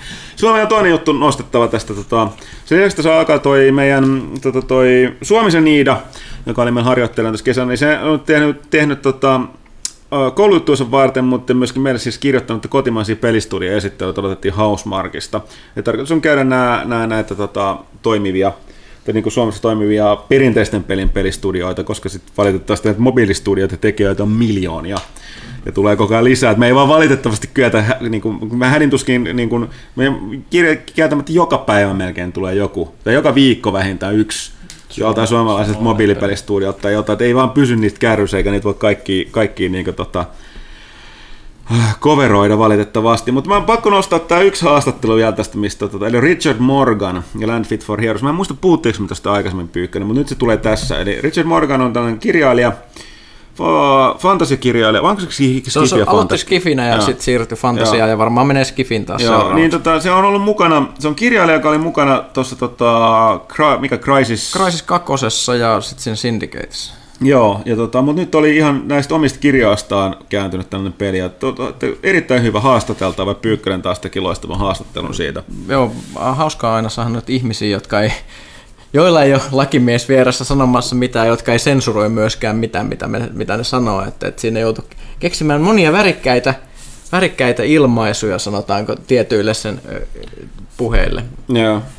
Joo, niin, siis mä luen sen alkuperäisen, niin jo, ei ollut ihan painokelpoista tavaraa. No, Mutta hieno mies tosiaan, että ei mitään, 158 pelaa osoitteella jo tilaaja tai irtonumerosta ja ostanut. Käykää hakemassa, vielä, niin tota, on, on, tota, oli hyvä, oli hyvä komma. Ja tota, otetaan näin vielä viimeinen, viimeinen juttu ennen kuin mennään tuohon kysy pelaajalta. Voit nopeasti keskustella tuosta viimeisimmästä pelialan kuumista uutisesta, eli Activision hän osti nyt tänne Candy Crush Sagan Tikien Kingin, eli tämän mobiilipelifirman Kingin, ja kauppasumma ei ollut mikään pieni, 5,9 miljardia dollaria. Melkoinen määrä rahaa, se on melkein sama määrä euroissa näillä nykykursseilla, ja se on valtava summa rahaa, se on suurempi summa kuin maksettu Disneystä, LucasArtsista, tai siis niin Tähtien sodasta, ei Disneystä, siis sorry, Disneystä, kun, niin, miettiä, mitä sä nyt se, se, kun Disney maksoi Marvelista tai Tähtien sodasta tai ja mitä näitä muita pelistudio-ostoksia on ollut, aivan valtava summa rahaa. Ja se on jonkin verran tietysti herättänyt raha, jota tosiaan Activision samalla julkaisee vuosilukujaan, niin No, sanotaan näin, että kaikki eivät välttämättä diggaa Activisionin peleistä tai pelisarjoista tai mitä ne tekee, mutta kyllä ne tekee sitä kamaa, mitä porukka haluaa ostaa ja sillä tavalla, mistä porukka haluaa maksaa, että ne tekee aivan hillittömiä määriä. Pitää muistaa, että tässä on mukana Blizzard, ja vaikka siellä se World of Warcraft alkaa ehkä olla hyytyvä rahavirta, niin silläkin on edelleen näyttää on toistaiseksi pysähtynyt siihen 5,5 miljoonan pelaajamäärään, mutta siellä on myös nämä uudet rahasammat, eli ilmais, näennäisesti ilmaispelit, niin kuin nämä kaikki nyky modernit ilmaispelit tietenkin on, eli Hearthstone ja ja tota Heroes of the Storm ja nyt tota toi tulossa toi Overwatch. Mut näin. Uh, mä en tiedä mitä mieltä te olette tästä kaupasta. Monet on sanonut, että Activisionilta on puuttunut tämä mobiilipuoli. Ja nyt ne vaan päätti ostaa sen kerralla, ja mikä siinä ostaa, kun King, jolla on käsittämätön määrä pelaajia ympäri maailmaa. Se oli siis kymmeniä miljoonia, oliko se satoja miljoonia peräti ja melkein kaikissa maailman maissa. Kuulostaa enemmän sieltä, että osti enemmän ne pelaajamäärät. No joo, no, nähdään tästä aika paljon, että yksi kritisoi, tai siis se on keskustelu hettänyt, että summa oli tosi iso. Joo. Ja jos King, tämä ei tällä hetkellä mun mielestä ihan finalisoitu, että tämä niin kuin, puuttuu vielä ton Kingin niin kuin, uh, Irlannissa pitää mennä. Niin Irlannissa pitää mennä oikeudessa läpi ja sitten pitää sen niin kuin, tavallaan niin kuin Kingin, mikä tämä nyt on siis se shareholdereiden pitää vielä hyväksyä se. Osakkeomistajat pitää hyväksyä se. Mutta tota, äh, luultavasti ei olisi mennyt tähän asti, jos nyt ei tiedettäisi, että ne hyväksyy sen, mm. niin tällä kauppasummalla, niin, niin aika kova. Et, ja sitten tosiaan Kingin, niin jotkut sanovat, että sen kasvukausi on aika lailla ohi jo, että on nyt se peak, milloin niiden kannattaa myydä itsensä, mutta nyt kysymys on se, että ettei monet ihmettelee, että käykö tässä samoin kuin Rare ja Microsoft. Aikoinaan. Mutta toisaalta, kuten tässä niin kuin sanottiinkin, niin varmaan pääsääntö siinä oli se, että kyllä toi niin kuin Activision osti ne pelaajat, koska mobiilipuolellahan niin, niin sanotusti nämä pelit ei ole niin välttämättä kiinnostavia, koska ne enemmän tai myöhemmin lopettaa sen rahan tekemisen, ellei niitä saa, niin kuin, ainakin toistaiseksi Supercell on saanut hyvin pidettyä tuon Clash of Clans uudistettuna, mutta että nimenomaan, että se, se päämäärä ihmisiä, minkä sä tavoitat niiden sun pelies kautta, se on mobiilissa on järkyttävä. Eli voi mainostaa uusia maksaa. pelejä Joo. niille samoille ihmiselle, eli se mm. käytännössä niin ostas mainostusta oikeastaan mm. samalla mä, kuin Mä yllätyin, miten suorasukainen se lehdistötiedote oli, kun se oli vähän siihen sävyyn, niin kuin, että emme malta odottaa, että voimme käyttää hyväksemme heidän mikromaksuasiantuntevuutta. Joo, tietysti taas ehkä pelaajilla on vaan niin kuin, odotettaisiin mielenkiintoista, mutta niin kuin, että mitä tämä tarkoittaa. Mutta se nyt on kyllä sanottava, että tuo niin Activision Blizzard King, joka, joka, joka oli nokkelasti jo niin kuin, tiivistänyt tämän, että kun Activision Blizzard on ollut ActiBlizz tai ActiBlizzard, mm. niin nyt tämä Activision Blizzard King on ActiBling. niin tota, tota, tota, mikä siinä nähdään, mitä se tulee, tulee pitää, että keskittyykö se vain kokonaan sillä King-osastolla nyt siihen mobiiliin ja vai alkaako tulee tätä mikrotransaktioekspertiisiä näihin muihin mm. peleihin. Että. Kodi, kodi. Mm, no toisaalta nää, mutta mut nämähän on tullut, siis niinku, niin onhan se. Destinissä ei nyt tuo, täällä niinku, tämän Taken Kingin aikana ilmeisesti tule maksullisia lisureita, vaan ne rahoittaa sen sillä, sillä tota, silverkaupalla, mikä on kuulemma niin kuin myy kuin leipä. No. Että porkka saa niitä uusia emmoja. Oli munkin pakko ostaa ne. niin no, hienoja. Niin. En mä tajua tuota. Mutta mut siis on... se, se, että et, et Activisionilla ei ollut, se on yksi, yksi näistä suurista pelijulkaisijoista oikeastaan ainut, jolla ei ole minkäännäköistä mobiilipanostusta mm. ollut tähän mennessä. Et, mm. et se on ollut tos, tosi pientä. Niin, niin jos ei lasketa jotain Hearthstonea tietyllä mm. tavalla siitä, siihen, niin, niin ei, se, ei se ihme, että ne halusi ikään kuin sen siivun, kun nyt Nintendokin lähtee sille mm. tielle. No tosiaan, mm. mutta siis se, se, niin se, minkä takia oli se ekspertiisi ostaminen siinä mielessä järkevä, että nimenomaan ehkä huomasi, Hearthstoneissa niillä kävi vähän hassusti, koska kun ne julkaisi nämä päädi- ja puhelinversiot, niin ne oletti, että siinä on tietty määrä niitä pelaajia, jotka siirtyy sieltä PCltä vaan sen mobiilille, mutta että siinä tulee enemmän uusia. Mutta siinä kävikin se lisäksi, että sieltä tuli niitä uusia, mutta valtava osa niistä PC-pelaajista siirtyikin sinne mobiilipuolelle, joka tarkoitti, että kun siellä ostetaan niitä gamepackeja, niin siinä ottaakin yhtäkkiä se 40 prosentin kuti, se Apple sieltä välistä. Mm. Eli tavallaan niin se, vaikka pelaajamäärät vähän kasvo, niin, niin, niin kuin sama, niin kuin raha, voitto sit pelistä pieneni. Että tavallaan että siinä näkyy se, että niillä ei ole kokemusta tuosta mm. niin kuin mobiili, mobiilimaailmasta tai sen niin kuin noista äh, rahavirroista. Mutta to, tosiaan nyt se on aika tuore kauppa, jos läpi, niin nähdään mitä se merkitsee. Mutta hei, äh, olisiko aika siirtyä hetkeksi tauolle, koska täältä loppuu happi ja sen jälkeen ottaa kysy pelaajalta. Kuulostaa tosi hyvältä. I love it. I Vähän love uudella it. Let's go, let's go. Uh, teemme näin. Mennään tauolle.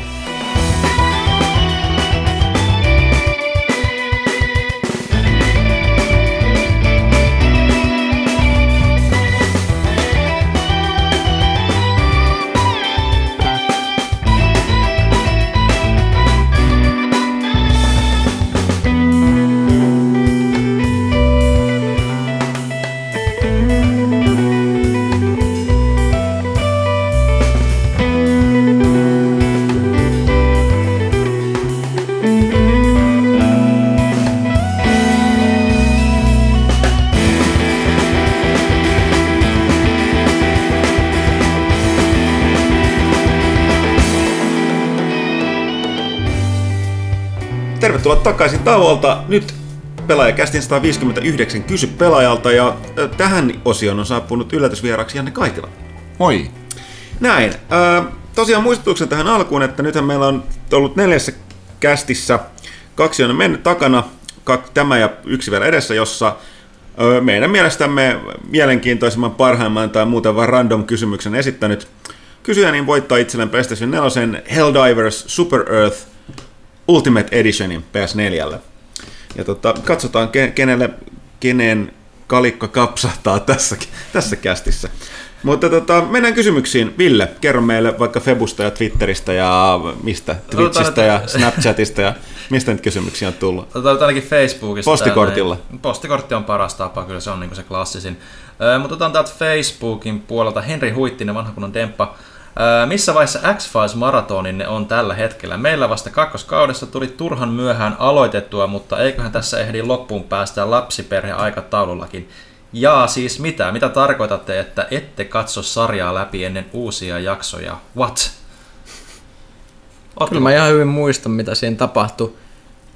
Varsinkin kun ei mua kiinnosta se osasto, missä sit Mulderit lähtee ja niin edelleen. Niin Ai niin, siinä oli sellainenkin siinä lopussa. Mä aivan... Siellähän pyöri se ihan turha joukko Joo. ihmisiä siinä lopussa. Ei, kyllä mä nyt aion lähteä nostalgisilla muistoilla, jotka on varmasti paljon parempia kuin mitä mm. siellä olisi tarjolla varsinkin loppukausilla. Niin se on vähän niin kuin nämä HD-remakeit, niin kuin, että eikö se nyt tältä näyttänyt silloinkin ja niin. sit niin kuin, ei turha tule pettymään.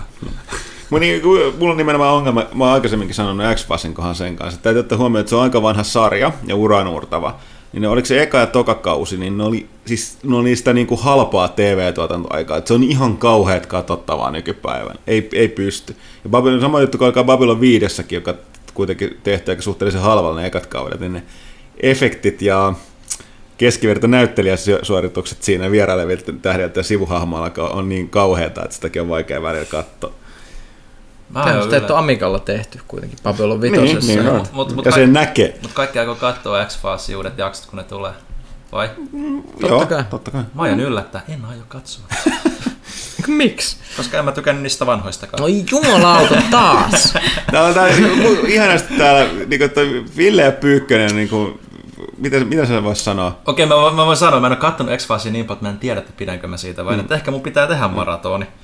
Tai ehkä sä katsoisit ainakin, jos me valittaisiin semmoiset vaikka tyyli viisi oleellista jaksoa siitä alkukausilta, jotka kertoisivat sulle, että tykkäät vai et. No ehkä tehdään niin, että kerrotaan seuraavassa kästissä, miten kävi. Toimii. Toimii. Sitten PS täällä oli Dempala vielä tätä tilaajalahjaksi lakua I want to believe. Kannattaa uskoa ja kannattaa tilata. Alright, sitten kapteeni Suoli Solmu öö, kyselee täällä. Hieno mies kävi tapaamassa näitä DigiExpoissa. Kyllä, mukavan oloinen kaveri. Kysyy täällä, että mikä on toimituksen jäsenten kokkausbravuuri? Aloitetaan Pyykkäsestä. Hirveällä vaivalla itse tehtyjä pelmeenejä. Huttunen.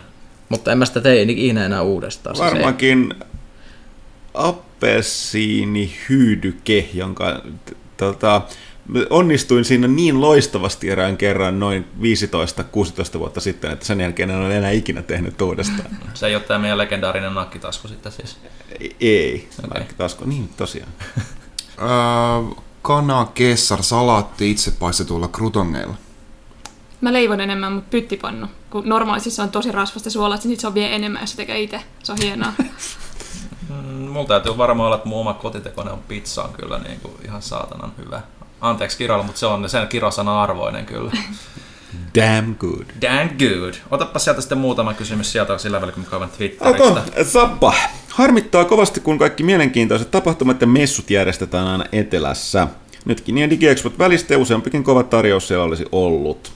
Kysymykseksi tämä muotoutuu sen kautta, että onko pelaajalla tuollaisia digiexpolaaleita tarjouksia, eli 12 kuukautta 50e, lähinnä vain erilaisissa tapahtumissa, vai onnistuisiko samankaltaisia ehkä joskus kauempaakin nappaamaan? No itse asiassa tämän tyyppisiä tarjouksia löytyy aika usein irtonumeroiden välistä, että me kaupasta katsomaan ja etsi sieltä lehden välistä kuponki, jos et halua sitä ostaa, kyllä sen kuponkin saa sieltä varmaan varastaa vielä lehden välistä, että se on meille ihan ok, niin kyllä, kyllä, kyllä näitä löytyy.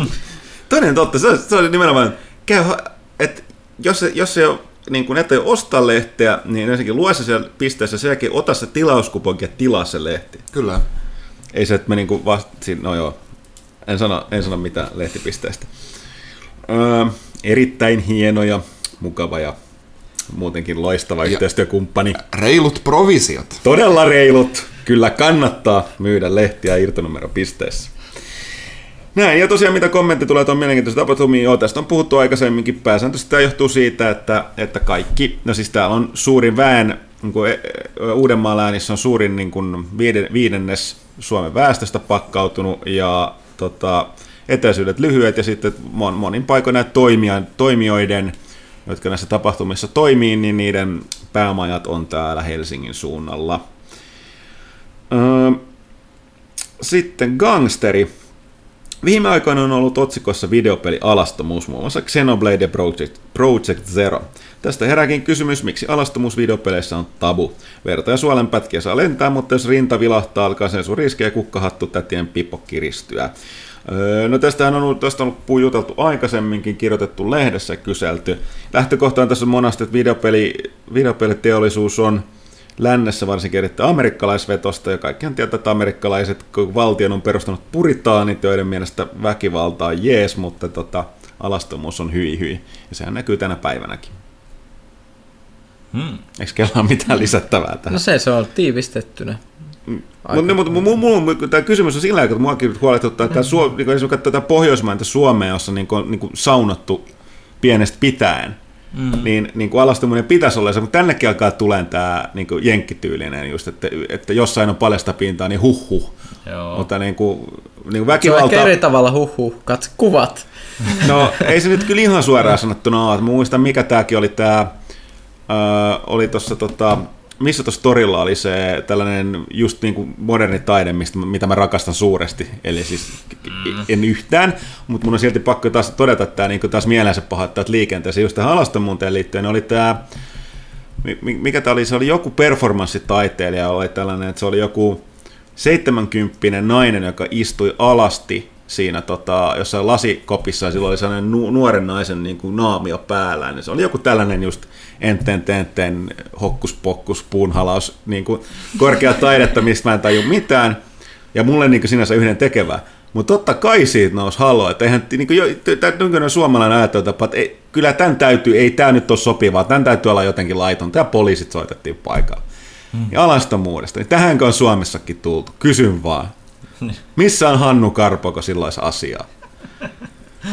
Ja mä muistan, joskus aikoina oli joku tämmöinen suomalainen, mä muistan, mikä tämä performanssi, tai ei sitä performanssi, mainostettiin vaan niinku saunaa jossain päin jenkkejä, ja sitten siellä oli niinku ihan tämmöinen julkisella tilalla sauna, saunatilat, ja kuinka se rentouttavaa se on, ja niin poispäin. Kaikki vaan dikkas siitä siellä paikan päällä, niinku, mutta sitten jotkut toimittajat ja tämmöiset niinku sitten paikalliset amerikkalaiset hienohelmat siellä sitten, että olihan tämä todella rentouttava, mutta tässä oli yksi erittäin, erittäin iso niin kuin, ongelmakohta, se oli niin kuin public nudity. Mm. Et, et, niin kuin, et, ei, ei tällaisia, niin kuin, tää, niin kuin, juksataan ihmisiä tämmöisiä niin kuin, tekemään tuolla julkisella paikalla. On tämä nyt hävettävää siellä mm. niin kuin Euroopassa saisi olla. Mut no, mielenkiintoista on, miten nopeasti tuo ajattelutapa tarttuu, koska mä oon nyt puol- siis pari vuotta ollut ulkomailla. Ja nyt mä viime lomalla, siis kesälomalla, menin saunomaan kavereiden kanssa ja siellä oli miespuolisia kavereita, joilla oli tyttöystävät, joten mä otin pikinit, koska mä ajattelin, että mä ajattelen niitä ja niiden tyttöystäviä ja kaikkea. Ja sitten sieltä tuli niin se, että Johanna, mitä sä teet? Et mi, mi, mitä, mitä ihmettä nyt? Mä olin silleen, että no, mut, mut tota, en, alasti. Ja, ja se kyllä se tarttuu, kun siis mun kavereiden mielestä kaikki on tosi outoa, että niin voidaan olla alasti yhtään missään koskaan. No, sä, sä asutkin Englannissa niin, niin, pari vuotta, että sen nyt niin, ymmärtää. Niin. Mutta siis, että se tarttuu. Mm. Mm.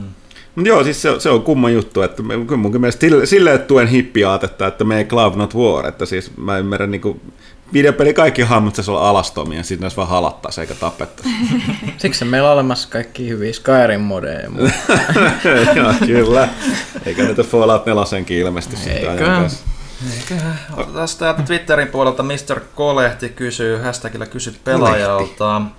Paras lisenssilautapeli ja millainen lautapeli pelaajakästä olisi? Mä luulen, että se olisi aika tylsä. aika pitkälle. Se on, jo, jo, jo, tulisi vaikka kortteja ja sitten pitäisi selittää jostain asiasta mahdollisimman pitkään. Ja, sitten jotenkin... ja bonuspistet siitä, että se tangentille. Joo, nimenomaan. Tangenttipistet tässä erikseen. Joo. Eli vähän niin kuin Once se, Upon siis, a Time. Niin, siis se olisi niin kuin seurapeli, missä niin kuin pitäisi, pitäisi kehittää oma kästi. Ja luultavasti sitten, jos se nauhoittaisi ja julkaisisi, se olisi parempi kuin pelaajakästi.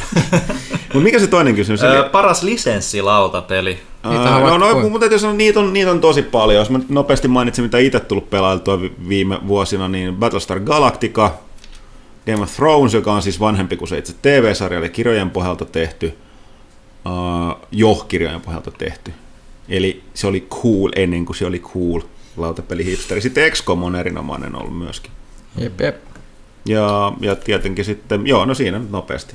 All right. Joo. Onks XCOMihan me on täällä toimistolla pelattu myös, että et se on tuttu. Harry Potter-lautapelit on lähes kaikki kultaa. Okei. Okay. On.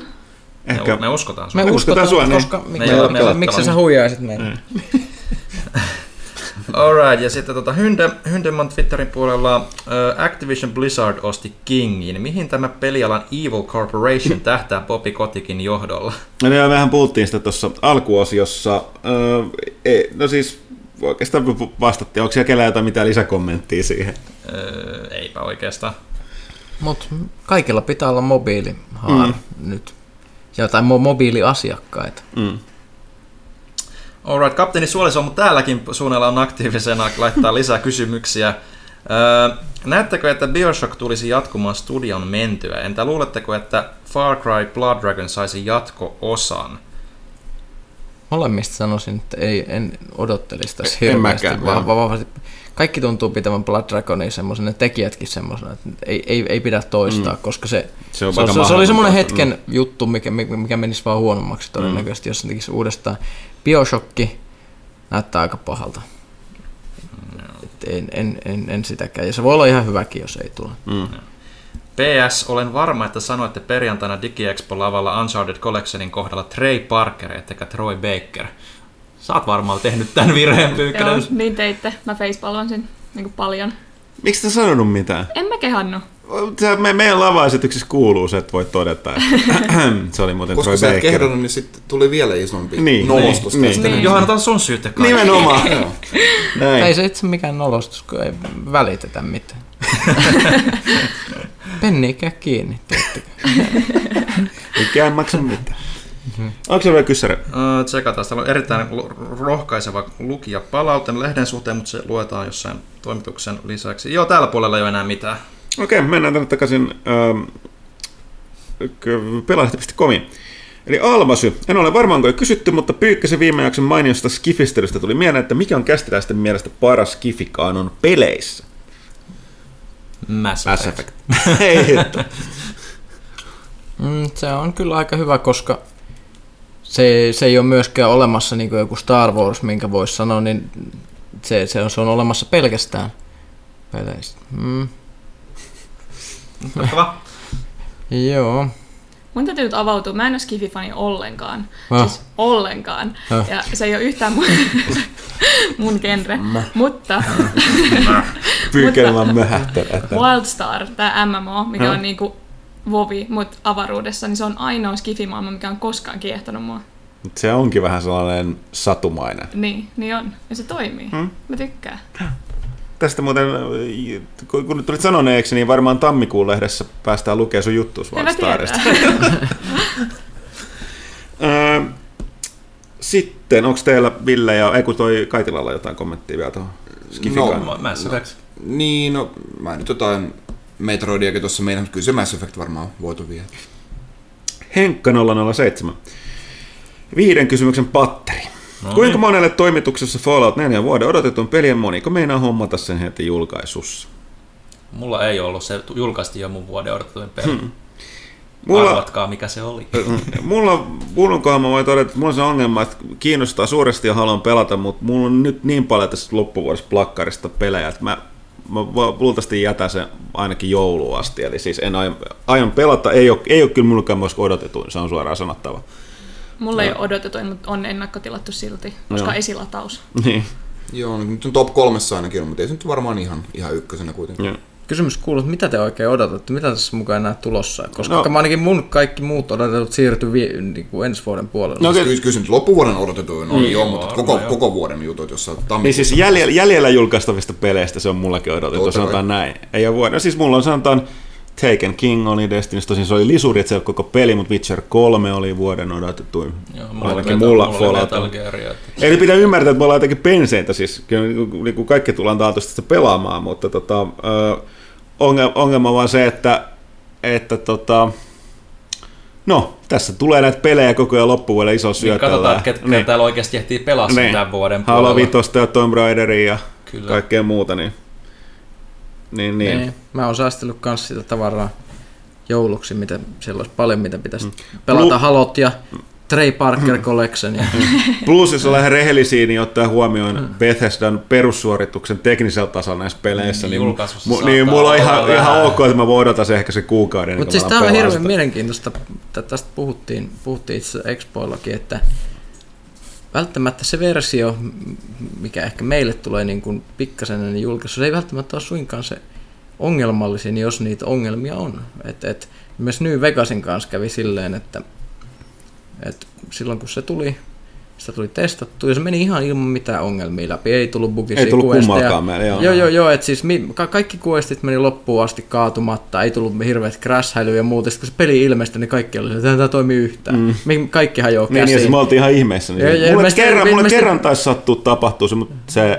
Ei kun sekin oli vasta testi... Niin kuin ja mielestäni Day One patchi niin kuin, käytännössä pisti asioita enemmän rikki kuin mitä mm. se ja joskus sitten, kun saadaan niin kun se kunnon se verkkopuoli ja kaikki tämmöiset toimimaan, niin, tai on siellä taustalla, niin sitten tulee enemmän näitä ongelmia ilmi kuin, niin kuin jos testiversiosta. Mä itse muistan tosiaan, että suurimmat tämmöiset, missä on ollut niin kuin tämä ristiriita, että, että, että, että Assassin's Creed Unity viime vuonna, mä pelasin Pleikka nelosella, niin siinä oli huomattavasti vähemmän, ei ollut näitä katovia kasvoja eikä mitään PlayStation 4-versiolla, mikä, ja se oli enemmän niin PC-puolen ongelma, ja sama sitten oli niin kuin Assassin's Creed 3 silloin aikoina, joka oli paljon niin kuin näitä bugiongelmia silloin ja itsellä ei tullut kuin muutama katova seinä vaan vastaan koko, se, koko sen niin kuin ennakkotestauksen aikana.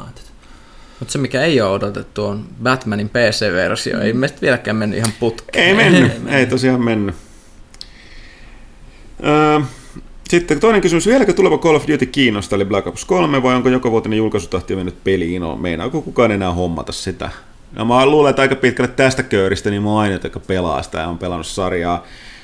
Siinä on pikkasen sellaista väsähtämistä nähtävillä. Toki näissä on Call of on se ero, että jos kuitenkin pelannut sarja pidempään, niin näissä on ihan selkeä eri, eri meininki näissä. Että nyt näissä on tämä on mm. tämä Treyarch, mikä on tehnyt tätä Black Ops-sarjaa nyt viimeiset kolme peliä.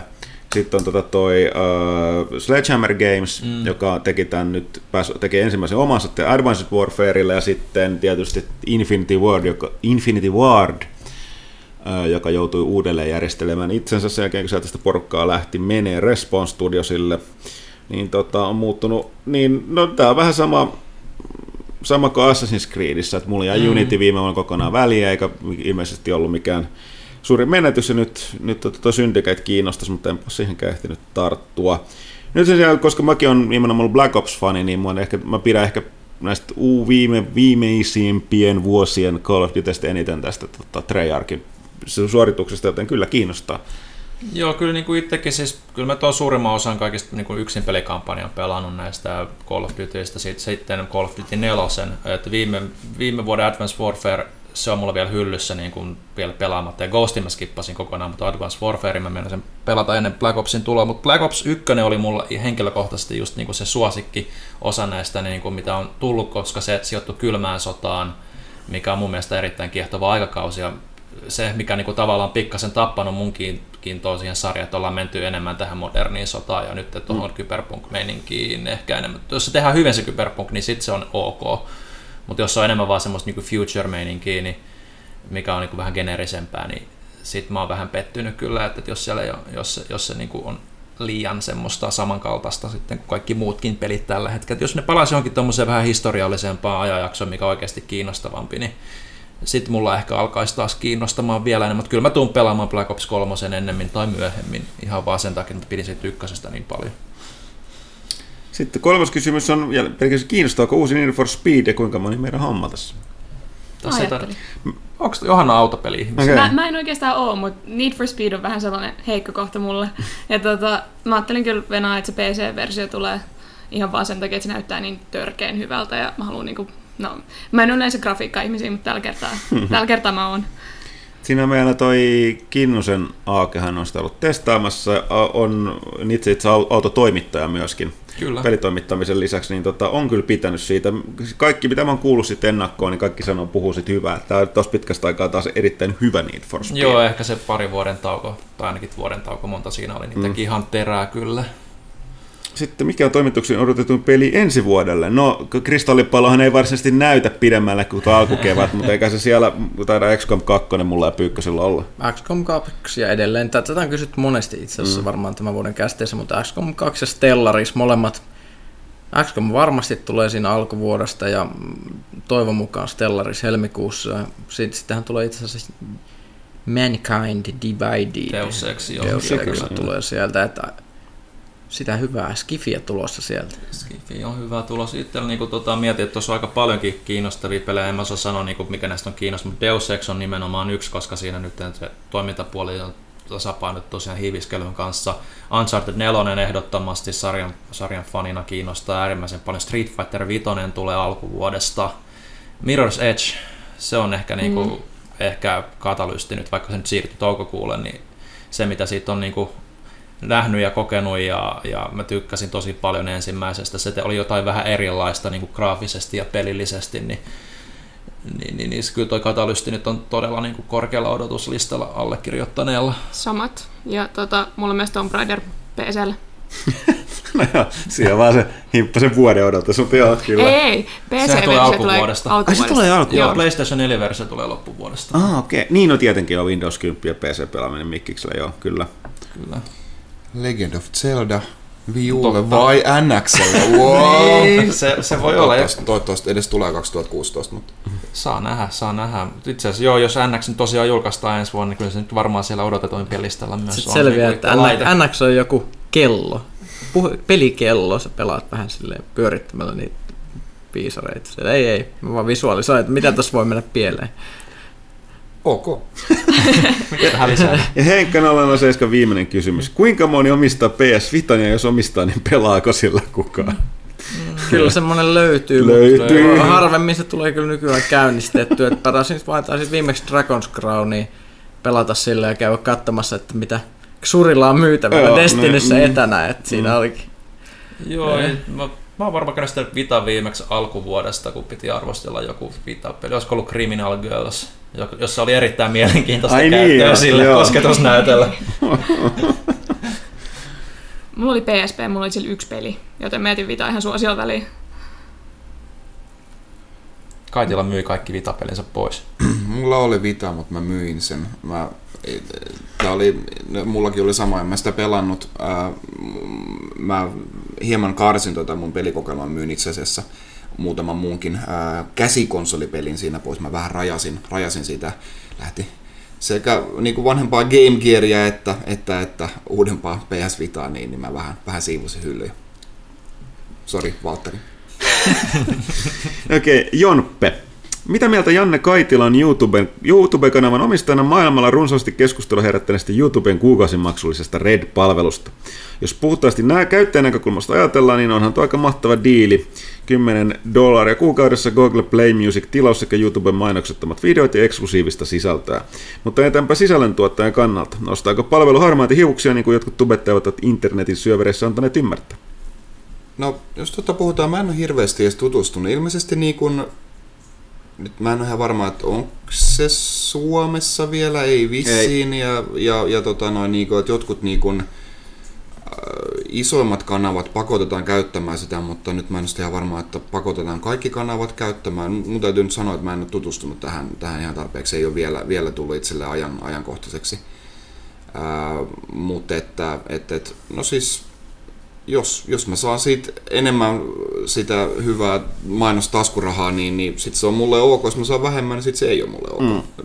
Tuossa oli, tuota, tosta, mä seurasin sitä keskustelua sen verran, tai tsekannut sitä, että tota, iso ongelmahan nyt on kaikkialla, kuten mekin tiedetään, niin verkossa on muuten, niin, niin adblockerit. Ja niiden mm. käyttäjämäärähän on lisääntynyt. Toi maailman suosituin YouTubettaja oli PewDiePie, oli katsonut, että siellä on keskimäärin 8000 vastaan joukosta, voi sanoa, että 40 pinnaa ihmisiä käyttää. Se, se oma data perustuu siihen meidän data, verkkodata näyttää sen, että on. Ja tämä on totta kai iso ongelma, koska digisisällöstä ei kuluttajat ole valmiit maksaa mitään, eikä niitä kiinnosta katsoa mainoksia. Tähän väliin toki on sanottava, että osasyy on myöskin mainoksissa. Mäkin, niin kun, mua, mua ärsyttää monet sivustot, joilla mä käyn, jolla niin kun, ko, mm. kone, niin kun, koko selaina kone menee tukkoon niistä mainosten määrästä.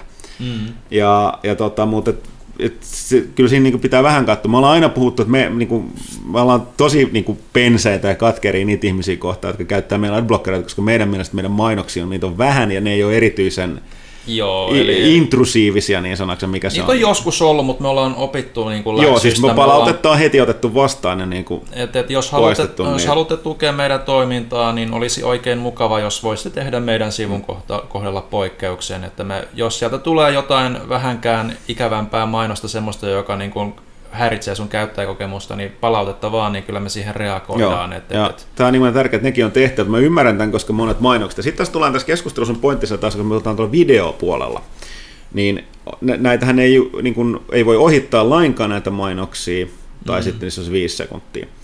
Mutta niin, no, mä oon ehkä vanhempaa sukupolvea, mä oon tottunut siihen, että mä, mä tai ymmärrän, että ilmasta lounasta ei ole. Että tavallaan että toisaalta sä maksat siitä jostain, mitä sä niin kuin et koe maksaa. Tässä tapauksessa on aika, eikä mua haitannut ne mainokset mm. silleen. Mä toki ymmärrän, että mä oon ymmärtänyt, että sit jos saattaa, kes, niitä saattaa ponnahtaa jossain, ilmeisesti mä en kyllä ikinä Suomessa törmännyt tähän, onko tämä joku jenkki juttu, että kesken, esimerkiksi sulla on joku video pyörimässä. Joo, kyllä niin... se tulee Suomessakin. Okay. Joo, kyllä mullakin on mahdollisuus määritellä niitä NS-mainoskatkoja, mutta en mä siihen ole lähtenyt, Joo. se on alussa. Et, et, se, se, on tietysti pohjata. Nämä mainokset, tämä jännä juttu, oli erittäin hyvä kommentti, oli, siellä, oli, oli tällaisessa, että niin kun, et, et, tämä hassusti, että mainostajat on mennyt pois siitä, että kukaan ei enää käytä printtiä, mm. Mutta sprintissä ihmiset on tottunut mainoksia, ne, kun ihmiset, jotka ei halua lukea niitä, ne ohittaa ne sivut. Että ellei lehdessä ole liikaa mainoksia, niin ne ei ikinä häirinyt ihmisiä. Ja, että mutta se, siinä näkyy se, että ne on ollut valinta. Jäät sä lukeen sitä vai et.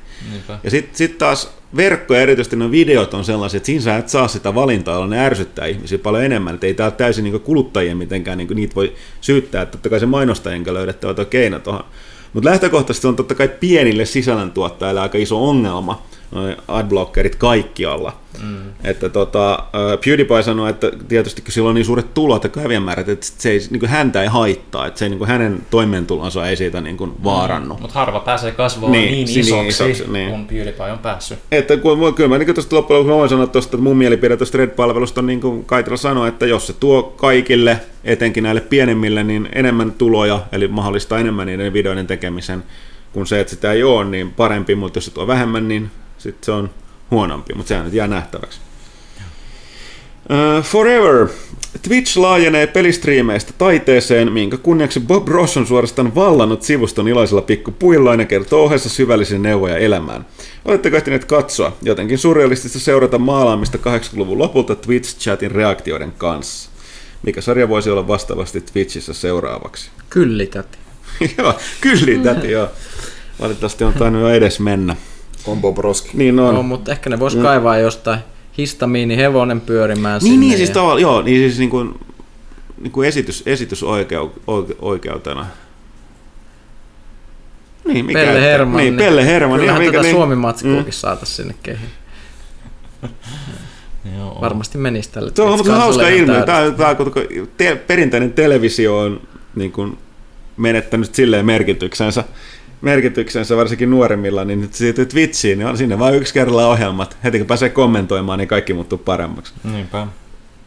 Vai mitä Johannes, olet nyt nuorin, nuorin niin kuin Totta kai, edustaja siis, tässä. Niin. Tosin pelkästään nämä lasten ohjelmien nimien listaaminen, täällä mulla tulee semmoinen kunnon sikiö-olo, kun mä en niin tiedä tai tunne mitään.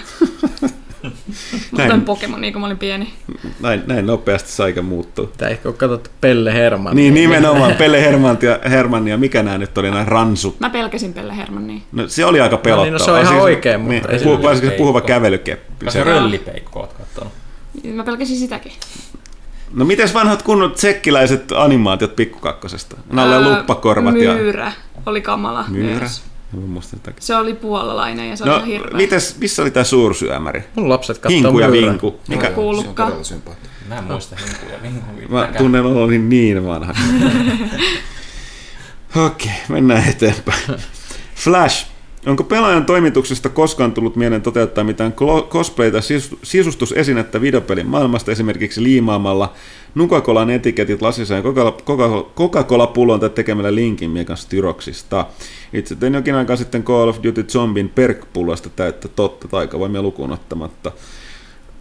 Ei Joo. ole Johanna. On, okei. Okay. Mä tein, mä tein Nolanin Batmanin tota Bane-maskin, ja se oli tehty jatkojohdosta ö, kahdesta sellaisesta työmaamaskista ja ö, hiirimatosta.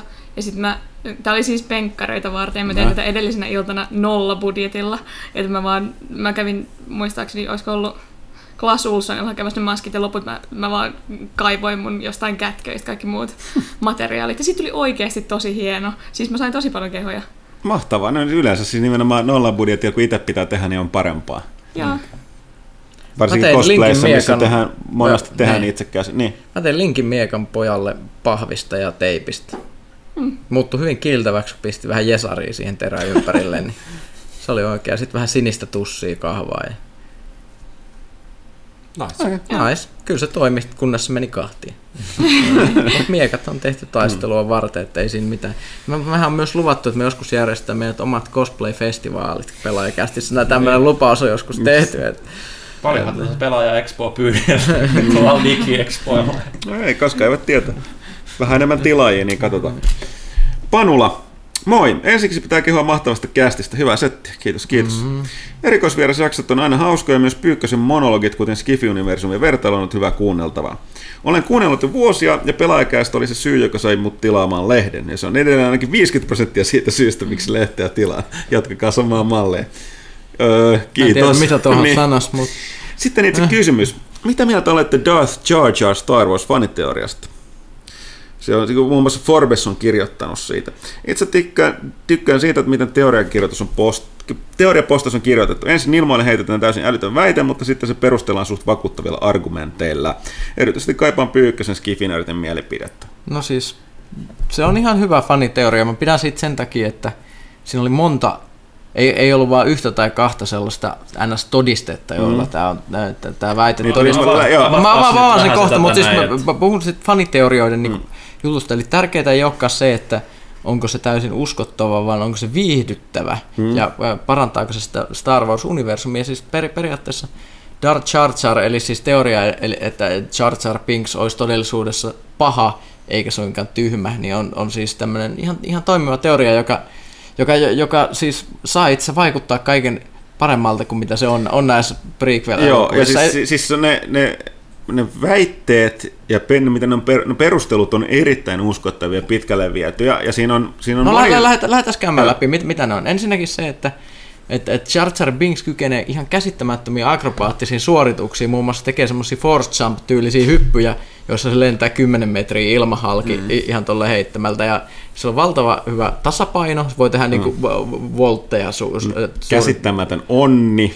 Jo, joo, siis onni, eli se taistelussa, kun se vaan sille haahuilee ympäriinsä, niin ihmisiä, tai siis ei, ei ihmisiä kuole, koska ne on robottivihollisia, mutta robotteja kaatuu. Ja tämä vertaus on siis, että Jar Jar käyttää siis sitä samaa tekniikkaa kuin Jackie Chan käyttää Drunken Master-elokuvissa. Eli, tai Drunken Style. Eli Drunken Style, joka tämmöisellä kännisillä liikkeillä hämää viholliset luulemaan, että se ei tiedä, mitä se tekee. Niin, tärkeintähän tässä on se, että vanha Obi-Wan Kenobinkin jo Lukelle sanoo, että there's no, no such thing as luck. Mm. Niin, kyllä, niin, kyllä. Joo, kaikki, kaikki mitä tapahtuu ei ikinä mm. voi olla mitään mut, tuuria. Mutta siis, jo, jo, siis, siis, siis tämä jatkuu tosi pitkälle. Eli siis myöskin se, että se on niin kuin, se niin kuin takapiru siellä, että siellä on mind control. Tähän näyttää, että se on totta, totta, kun Kaikki katsoo, mitä se joo. san, siis, sanoo edistää Darth Vaderin syntymistä. Eli, eli se sanoo sellaisia tosi, tosi pahoja neuvoja, huonoja neuvoja antaa tälle pikku Anakinille ja ohjaisi aina hengaille keisarin seurassa. Ja, mm ja, ja, ja tälle, että se, siis, et, siis ka, kaikki joo, Ja sitten jopa näin tavallaan, että, niinku, että se, tosiaan jos sä katsot niitä kuvia, kun se aina se pyörii siellä sen taustalla, aina kun tapahtuu jotain, se tosiaan tekee ihan samoin niin niitä,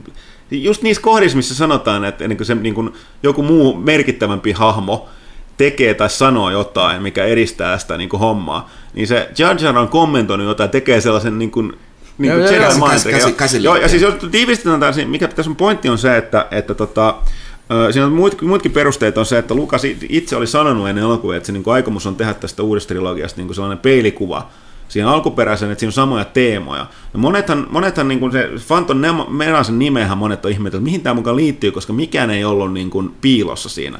Mikä, mikä oli mukaan tämä Phantom Menase? Että se ei niin kuin, mikään siinä elokuvassa ei, se ei ollut mikään Trade Federation, oli täysin avoin. Mm. Se ei ollut, ei ollut suinkaan mikään Darth Maul, eikä keisari ollut siinä vaiheessa kehissä vielä, tai millä, mikä, se, mikä se uhka muka siinä elokuvassa oli.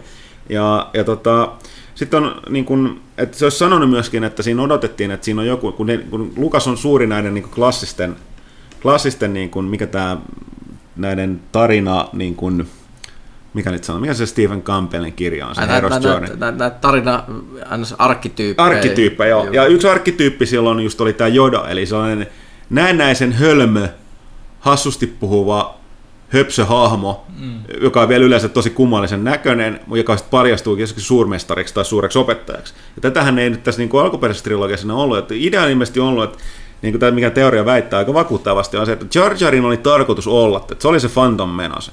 Ja sen oli tarkoitus olla alkuperäisen trilogian niin käänteinen Joda, eli se olisi niin ollut siis tämä... Prequel-trilogia. Niin, prequel-trilogia, no, sori, joo. Niin se oli tarkoitus olla sen se, niin kuin se että käänteinen Joda, että se olisi ollut se suuri paljastus niin kuin kakkososasta ykkösen lopussa, että se onkin se niin kuin pahis siinä. Mutta että se vastaanotto sille hahmolle oli niin, niin kuin valtavan negatiivinen, että se niin kuin pelästyi sitä ja niin kuin kirjoitti uudestaan. Ja tavallaan se rooli, mikä tuolla niin Jar Jarilla olisi ollut, niin sen otti Count Dooku, joka on, on, kuten monet sanoi, niin yllättävän päälle liimattu ja pahvinen hahmo, mm. joka vaan ilmestyy kakkosen siinä alussa sinne.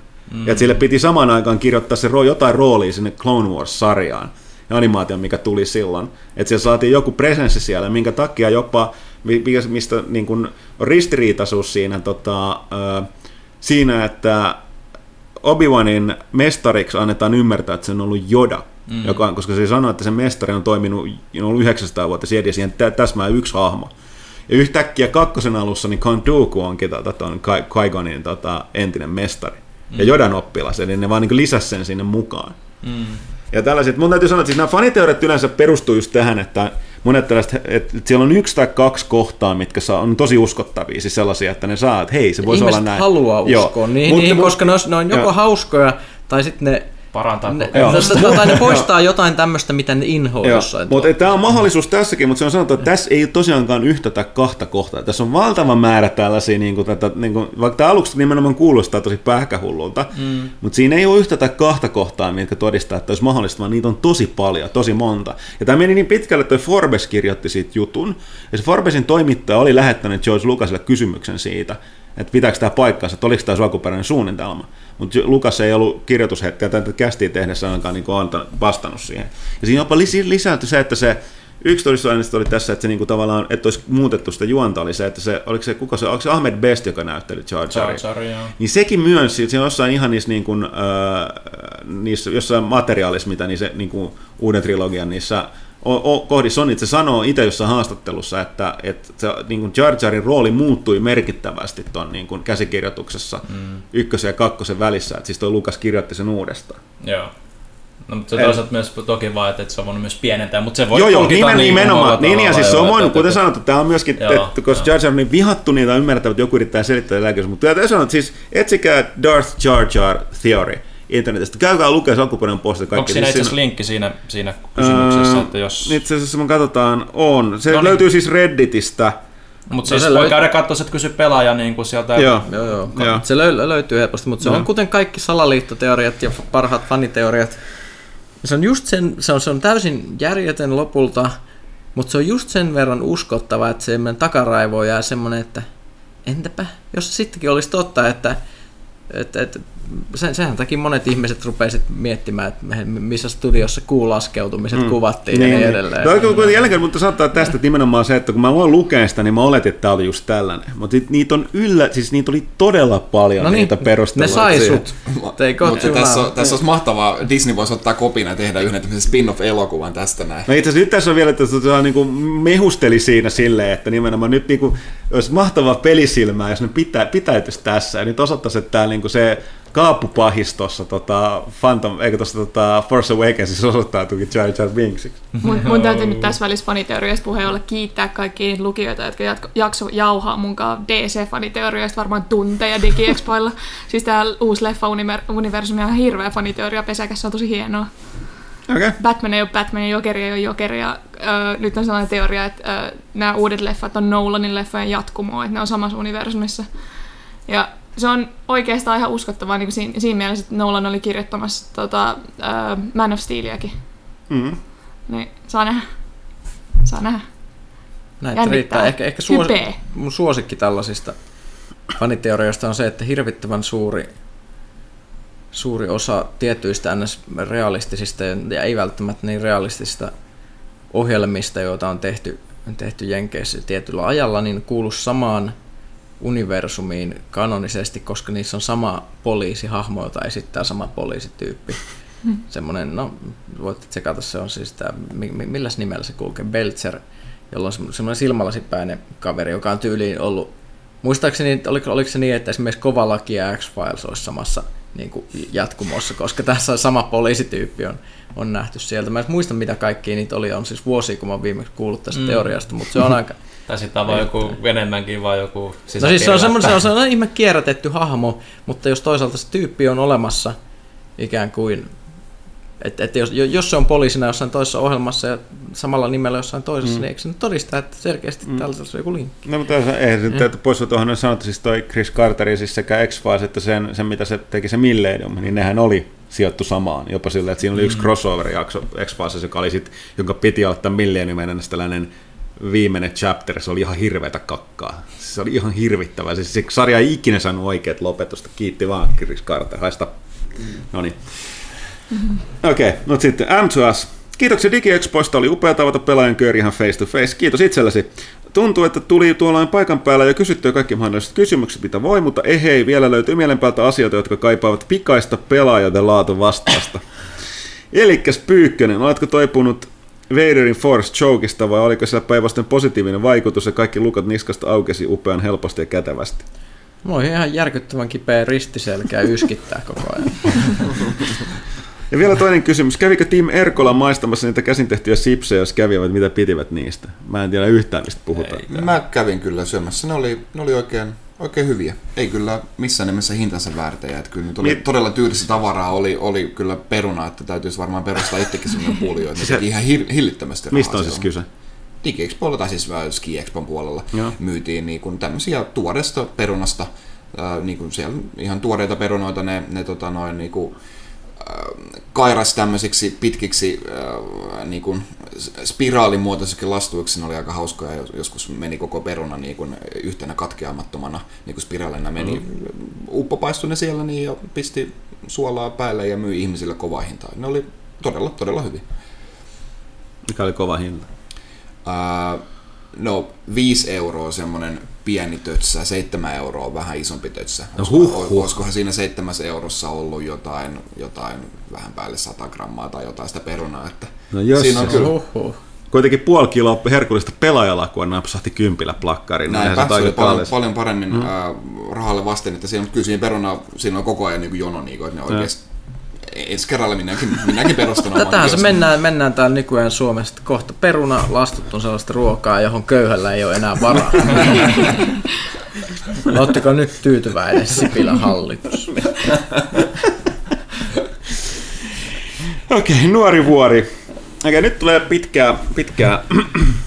Tässä on kysymys siis, joten. Aloitin pelaamisen PlayStation 1 muistaakseni vuonna 1999, jolloin kaikki Crash Bandicootista Final Fantasyihin saivat kyytiä. Myöhemmin siirryin PS2 lähinnä Final Fantasy 10 pakottamaan ja siihen jumit, jumittuakseni. Vielä myöhemmin, itse asiassa todella paljon myöhemmin, ostin PlayStation 3, jolloin sen julkaisustakin oli jo vierähtänyt pitkä tovi.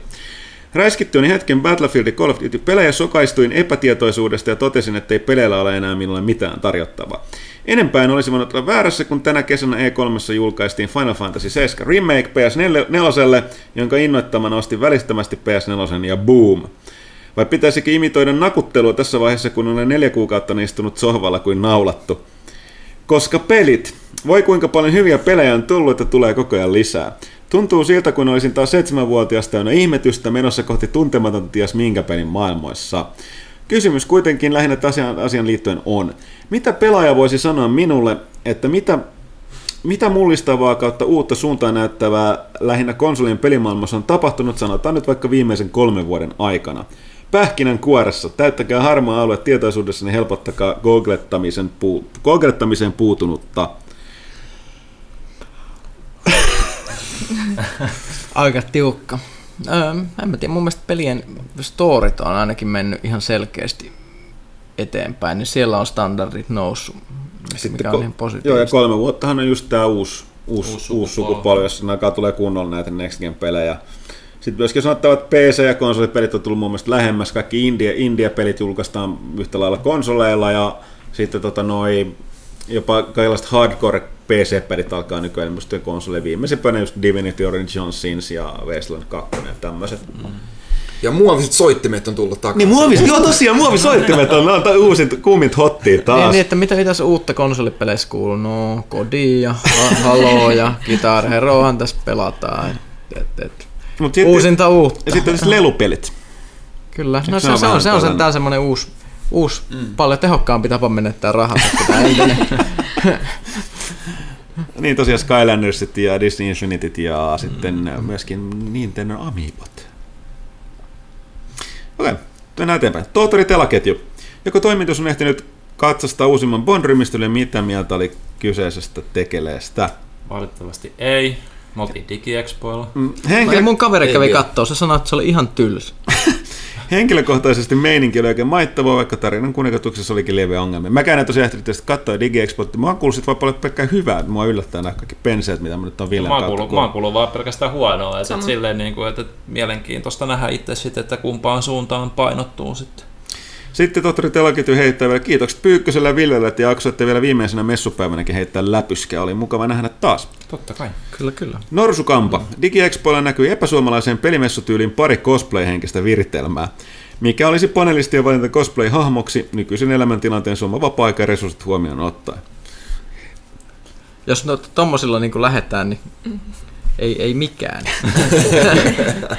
Resursseja ja vapaa-aikaa. Eikö se vähän niin kuin se voisi olla jo minkä tahansa pelin zombi? Vähän mm. koti, resuiset kotivaatteet päälle ja sitten... Niin, niin tänä aamulla en muistanut vaihtaa niin, paitaa, niin, nousin sängystä niin, ja lähdin suoraan ovesta ulos. Ja sitten, sitten tota, valvot yhden yön tavallista pidempään, eli niin. nukut vain sen tunnin enää. Ja sitten siinähän se onkin. Siinä se on, joo. Eikö se ole normaalisti niin kuin lapsiperheen isän elämää? No, kyllä se aika lailla. Jos, jos ei olisi resurssipuutetta ja ajan puutetta, niin kyllähän mä niin lähtisin tekemään vaikka mitä, jos mä osaisin rakentaa siis. Kuten? En mä tiedä, mutta se olisi hienoa, se olisi parasta. Okei, okay. aika epämääräisesti sanottu. Ei mullakaan nyt mitään tarkkaa, tarkkaa tyyppiä ole tiedossa, mutta mä varmaan valitsisin jonkun, millä on kypärä päässä ja missä mun silmiä ei näy, sit voi salaperäisesti vaan tutkia muita. Joo, joku, joku, mielestä joku, joku liittyy mm. joku valtava juttu, joka sulla on päässä, oli se mitä tahansa, niin se lisää niin kuin asuja uskottavuutta. Mitä jos Pyykkönen sulle Gordon Freemanin silmällä Ei siis Gordon, Gordon on niin nähty. Kuka se enää siis tunnistaa? Kuka se, enää, niin kuin, se, se, se, on nähty, se ei tule enää koskaan takaisin. Mun henkilökohtainen lempari tähän mennessä on ollut arvuuttaja. Ja se on mulle edelleenkin semmoinen, että jos on jossain naamiaisista tai jotkut, mä heitän sen vaan niskaan. Mulla on sellaiset kunnan sellaiset Jim Carrey, sellaiset kysy- kysymysmerkit, rikoot ja kaikki. Ja siihen päällä tutu, niin tulee vähän naisellisempi fiilis. Okei. Okay. Okay. Mun olisi tietysti kaikista helpointa olisi, niin tota, mä oon tällainen eläköitynyt agentti näiden seitsemän. painoa lisää silmälasit päähän, mutta muuten... Täydellisesti blend in. Ja, niin, niin. Ehkä mä käyn ostaa vaan sen mustan nahkarotsin ja heti ne aurinkolasit naamalle ja that's sitten sit mä Albert Wesker taas vaihteeksi. Sliippaan, sliippaan tukan taakse. Ja... Niin, niin, niin näköinen muutenkin. Totta. Okay. Ehkä tämä oli jonkinlainen vastaus kysymykseen. Mritikka, moro pelaaja väki. Siitä on hetki, kun viimeksi kuuntelin kästejä. Silloin joskus aikanaan kysyin Rautalahdelta useampaan kertaan kysymyksiä, mutta joka kerta tulikin force majeure. Te kuitenkin huomasitte toistuvat kysymykset, milloin te lupasitte laitamme nämä kysymykset muistiin, ja sitten kun Rautalahti pääsee paikalle, kysymme nämä. Ja kuinka kävikään jaksossa 152, eli kun Rautalahti viimeinen pääsi paikalle. Ne täytyy, olivat unohtuneet. No, sanoa jo, että siinä on sen verran vierähtänyt aikaa, että varmaan muistiinpanot Joo, ongelma on myös se, että Rautalahtihan voisi tulla varmasti vielä joskus käymään, mutta Nythän niillä on menossa crunch time. Joo, on katsellut päivityksiä ollut väli sellaiset. Vähän sellainen crunch, ollut. crunch, tosiaan crunchittaa siellä. Time ja Mickey's breaking down. Joo, niin. No, mutta Maritikka jatkaa. No vitsit siksi, ne on minulla kysymyskin niille, ketkä tietää sarjakuvista. Mahtavaa. Mistä sarjakuvista kannattaa ottaa lukeminen, kun aiemmin on lukenut oikeastaan vain Akuankkaa ja satunnaisesti Asterixilta ja Laki lukea?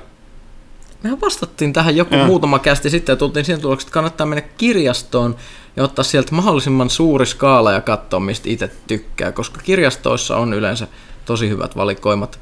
ns. kulttuuri, sarjakuva, actionia, whatever mm. you want. Niin se on, jos on laaja kysymys, niin sun pitää ensin löytää se, että niin kun, ensinnäkin minkä tyyppistä sarjakuvaa, mm. mitä, niin kuin, mitä, mitä niin lajia. Mm. Mutta mut esimerkiksi aika monethan hurahtaa just just tämmöisiä johonkin, kun ne käy ensi kertaa etsimässä, ne voi löytää vaikka Korto Malteesen, mikä on tällainen kulttijuttu, ja toiset taas vihaa sitä, koska se taidetyyli on käsittämättömän jakava mm. koska se näyttää välillä siltä, että se on vaan vähän ruiskinut jotain mustaa paperille ja that's it. Mm. Ja mua ei niinkään häiritse se, mua häiritse se välissä, että välissä menee sellaiset, että siellä on niin ollut hyvät sienet kyllä niin käsikirjoittaja. Kyllä, niin mutta toiset, toiset rattaisi aivan täysin, eli, eli, eli, ei, me, emme voi noin no epämääräisillä mm. parametreilla, että se kirjasto on vaan se parasta. Ensin, ensin vähän kavennat sitä, että mitä. Ja sitten oli vielä toinen kysymys samasta aiheesta, mistä näitä sarjakuvia kannattaa ostaa, fyysisesti vai digitaalisesti? Onko olemassa sarjakuvien Netflixiä? Onhan näitä tiettyjä Joo, no, komiksologi ja Komiksologi on aika hyvä, mikä kannattaa. Sinne tulee mun mielestä kaikkien suurimpien noiden. Tota, mutta eikö siihen käynyt nyt joku ongelma sen komiksologin kanssa? Että... Ainahan näissä on jotain. Sitten yksi, mitä kannattaa myy- seurata, myytiin, että... niin siinä, komiksologi edelleen, sitten on isolla kustantajalla Dark Horsella, Marvelilla, DCillä on kaikilla omat appinsa, mistä ne voi ostaa digitaalisesti. On, ja niitä kannattaa käyttää silleen, että ei suinkaan tilaa esimerkiksi, on se Marvel Unlimited, mitä voi lukea silleen, siellä on hirvittävästi sarjakuvia, mutta se maksaa. Niin kannattaa tehdä aina silleen, että kattelee, että milloin niillä on joku kesätarjous tai mikä tahansa muu tarjous, koska mä esimerkiksi tilasin tuossa yhden kuukauden Marvel Unlimitedin 50 sentillä, koska niillä oli semmoinen tarjous, mm. niin pitää vaan odotella vähän, olla kärsivällinen, niin mm. sitten saa halvalla sitä tavaraa, tavaraa, mutta edelleen se kirjasto on halvempi vaihtoehto. Erik H. Sujuuko pyhämiesten päivä hartaanpuoleisissa merkeissä, kuten hautumalla käyskennellessä vai luurankoja vampyyrivetimissä jammaille? Itse Dick on kyllä hämähäkeistä kurpitsalyhdystä, mutta veriroiskeet, kirvet ja irtojäsenet eivät vielä ole muodostuneet syksyisen, syksyisen juhlan teemaksi kaltaiselle niin tylsälle perinneihmiselle. Oikein! tylsät perinneihmiset on parhaita. Mä, Me ollaan aina DigiExpossa, niin. silloin tai erilaista niin. kauhua. Tai sattuiko niin. viikonlopuksi kuitenkin löytymään jotain mukavasti Halloweeniin sopiva pelata, vai ei, me haltiin siis perjantaista sunnuntaihin töissä kaikki DigiExpoilla, että se Kyllä. oli se meidän Halloween. Mutta hei, mä katsoin kauhuleffoja vähän. Katoit vai? Katoin, joo, eli, eli... Mä olin niin lopussa, mä vaan nukahdin. No, mä luulin, että mulla tulisi, mä, mä oon pari kauhuleffapuffia tähän heittää, eli kun mä tässä valmistauduin Halloweeniin, niin mä katsoin, katsoin tässä jo, oliko se viime vai sitä edellisellä viikolla, viikolla, niin uusi kauhuleffoja, niin siellä oli yksi kiva, kiva uusi pätkä Netflixissä, Your Next. Tästä mä mainin sulle, eli Huttunen, eli tällainen kuuluu home invasion genreen, eli epäilyttäviä naamiomiehiä tulee teurastamaan viattomia mm. ihmisiä.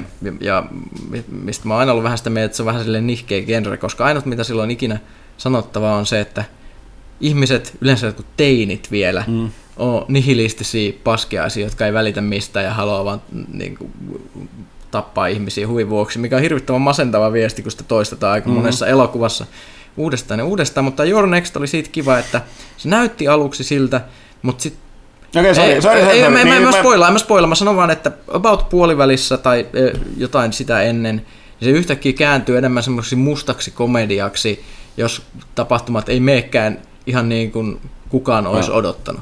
Eli, eli, eli, eli, eli näin, näin, näin, niin ei, ei spoilata, mutta, mutta sanotaan, että se, se, se oli silleen kiva, huomattavasti viihdyttävämpi ja hilpeämpi leffa kuin mitä olisi mm. voinut eli, olla. Niin, eli siinä, siinä tulee ylläri, ellei tämä sattu olemaan sun eh, ihka ensimmäinen tämän Home Invasion tyyppisen genren elokuva. Sitten se ei välttämättä ole Sitten ihan se niin välttämättä, hyvä. joo, joo, ja siis se, se mä vaan pidin siitä. Siinä oli myös hienoja tappoja kaikenlaisilla kodin tämmöisillä välineillä, niin kuin tehosekottimella ja muu, muu, muuta. Et, et, kiva meininki, hy, hyvin verilensi ja mu- muuta, mutta ei, ei ole liian, liian disgusting myöskään. Sitten tuli katsottu tämmönen, tämä oli mielenkiintoinen, mä palasin sitä DigiExpoista ihan väsyneenä kotiin mm. ja sieltä tuli Nightmare on Elm Street remake-telkkarista. Ja se oli ihan kauheat kamaa, siis ihan hirveet. Mä sitten näin joku 20 minuuttia sit lopusta varmaan vaan. silleen niin positiivisella tavalla kauheita. Ei. Eli siis siitä oli otettu, otettu tosissaan vanhat Elm Streetin jutut, mutta silleen, että tiedättekö, että kun 80-luku näytti tietynlaiselta, ihmiset puhu tietyllä tavalla, oli tietynlaisia. Mä voin uskoa, että painajan Elmsterillä voisi tapahtua 80-luvulla, koska mm. ne ihmiset, teinitkin on sen näköisiä, että ne on vaan luotu sitä varten, että joku tulisi läshäämään niitä.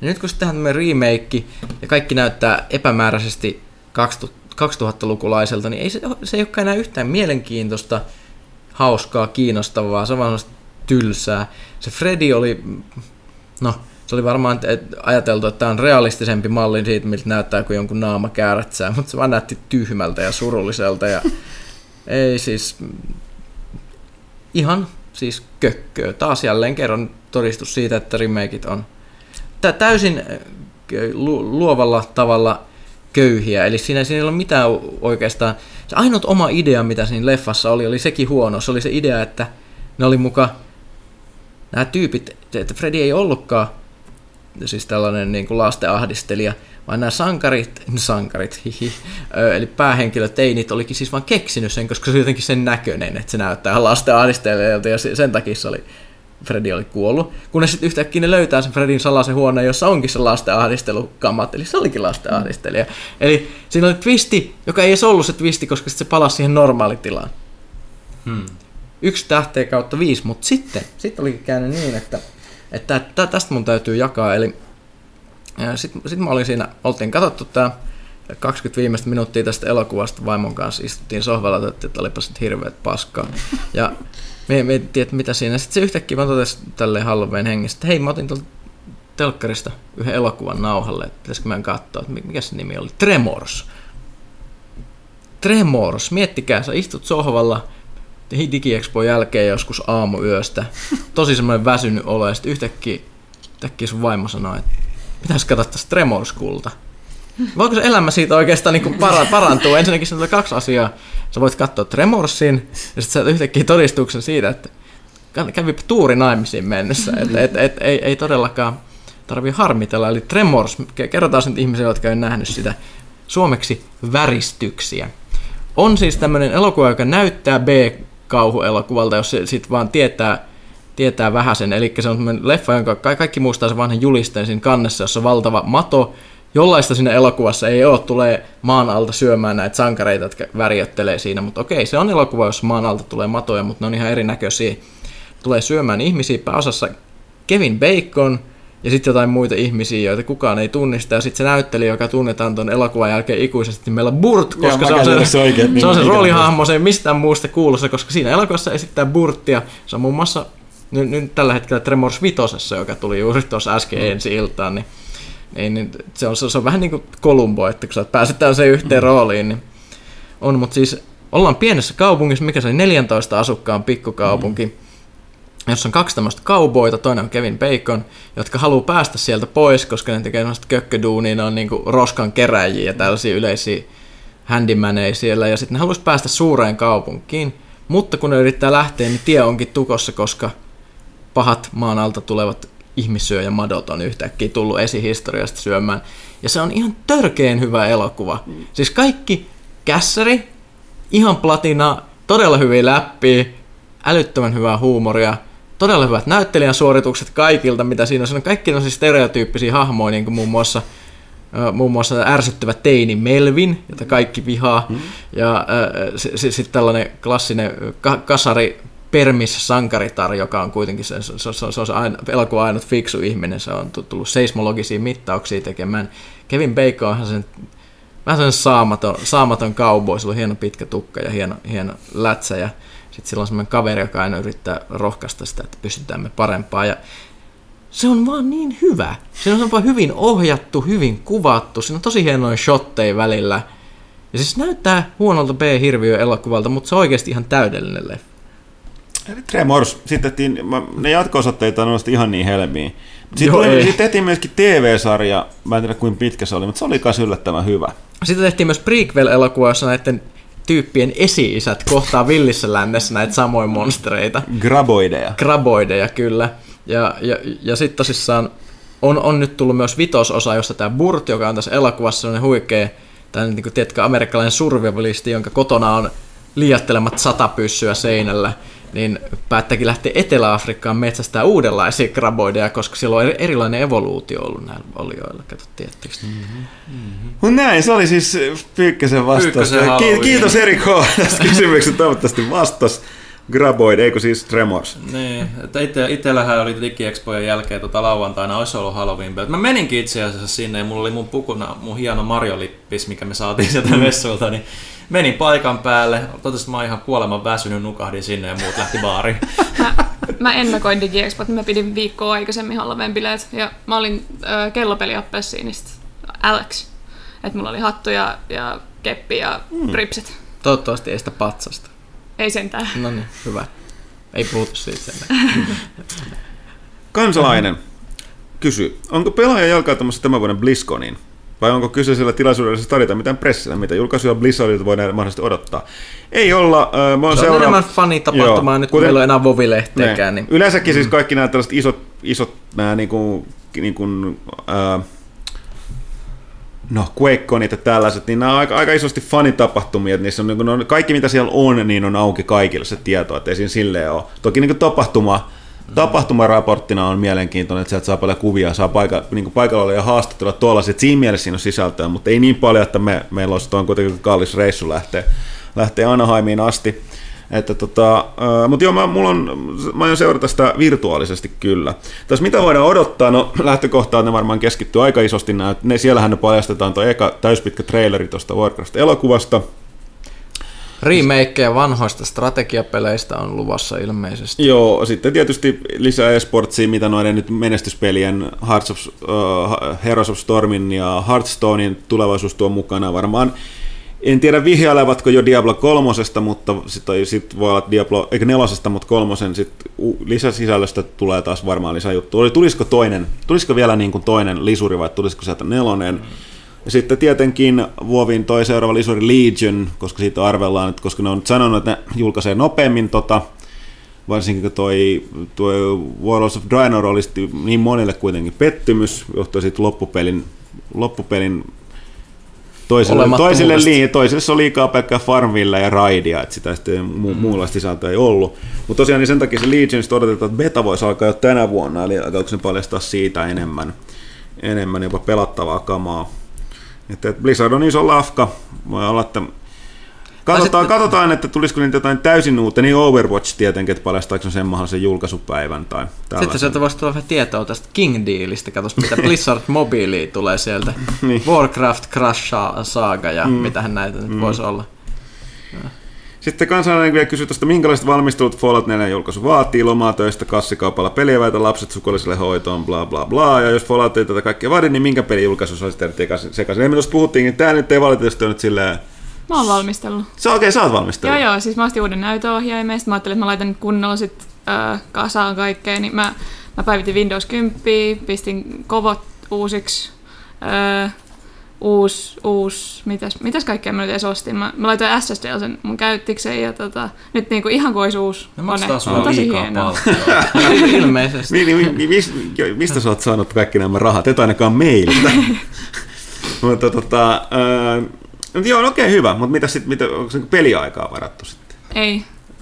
Ei, siis mulla on, mulla on lain tentti heti, kun mä menen takaisin, mun pitää tehdä kandia. Mulla tulee jujitsu valtakunnalliset kahden viikon päästä, mä kuolen kohta. Niin, eli äh. niin kuin, sä oot valmistellut, mutta aikaa ei vaan löydy. Niin. Kysy, minkä pelin julkaisu sä olisit näissä? Mua on niin tylsä vanha mielikuvitukset, että tuskin mikään. Ellei sitten ehkä uusi Mass Effect.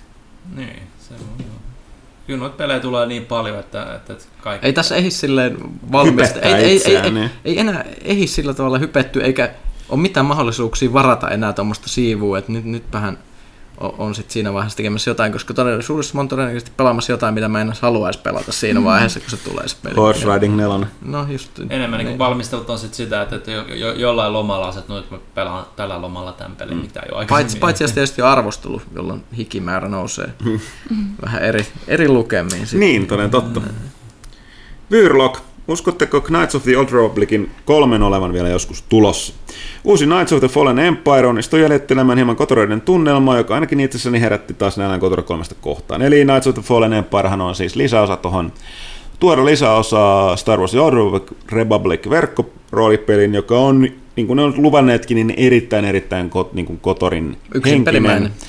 Hyvin paljon myös Mass Effect-vaikutteita, siis täysin puhtaasti yksin pelimäinen.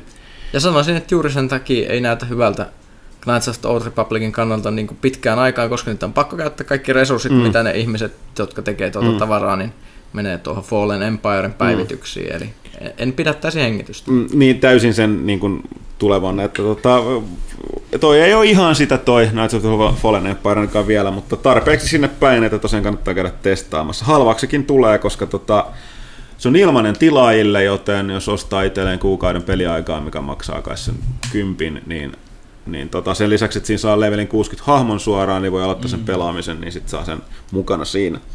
Tunna, onko Pyykkönen pelannut viime aikoina kummallisia verkkopelejä Rautalahden kanssa? On. Muutamat kästin takaiset tarinat kannibalisaarista ja Tenebrium myrkytyksistä oli puhdasta mahtavuutta.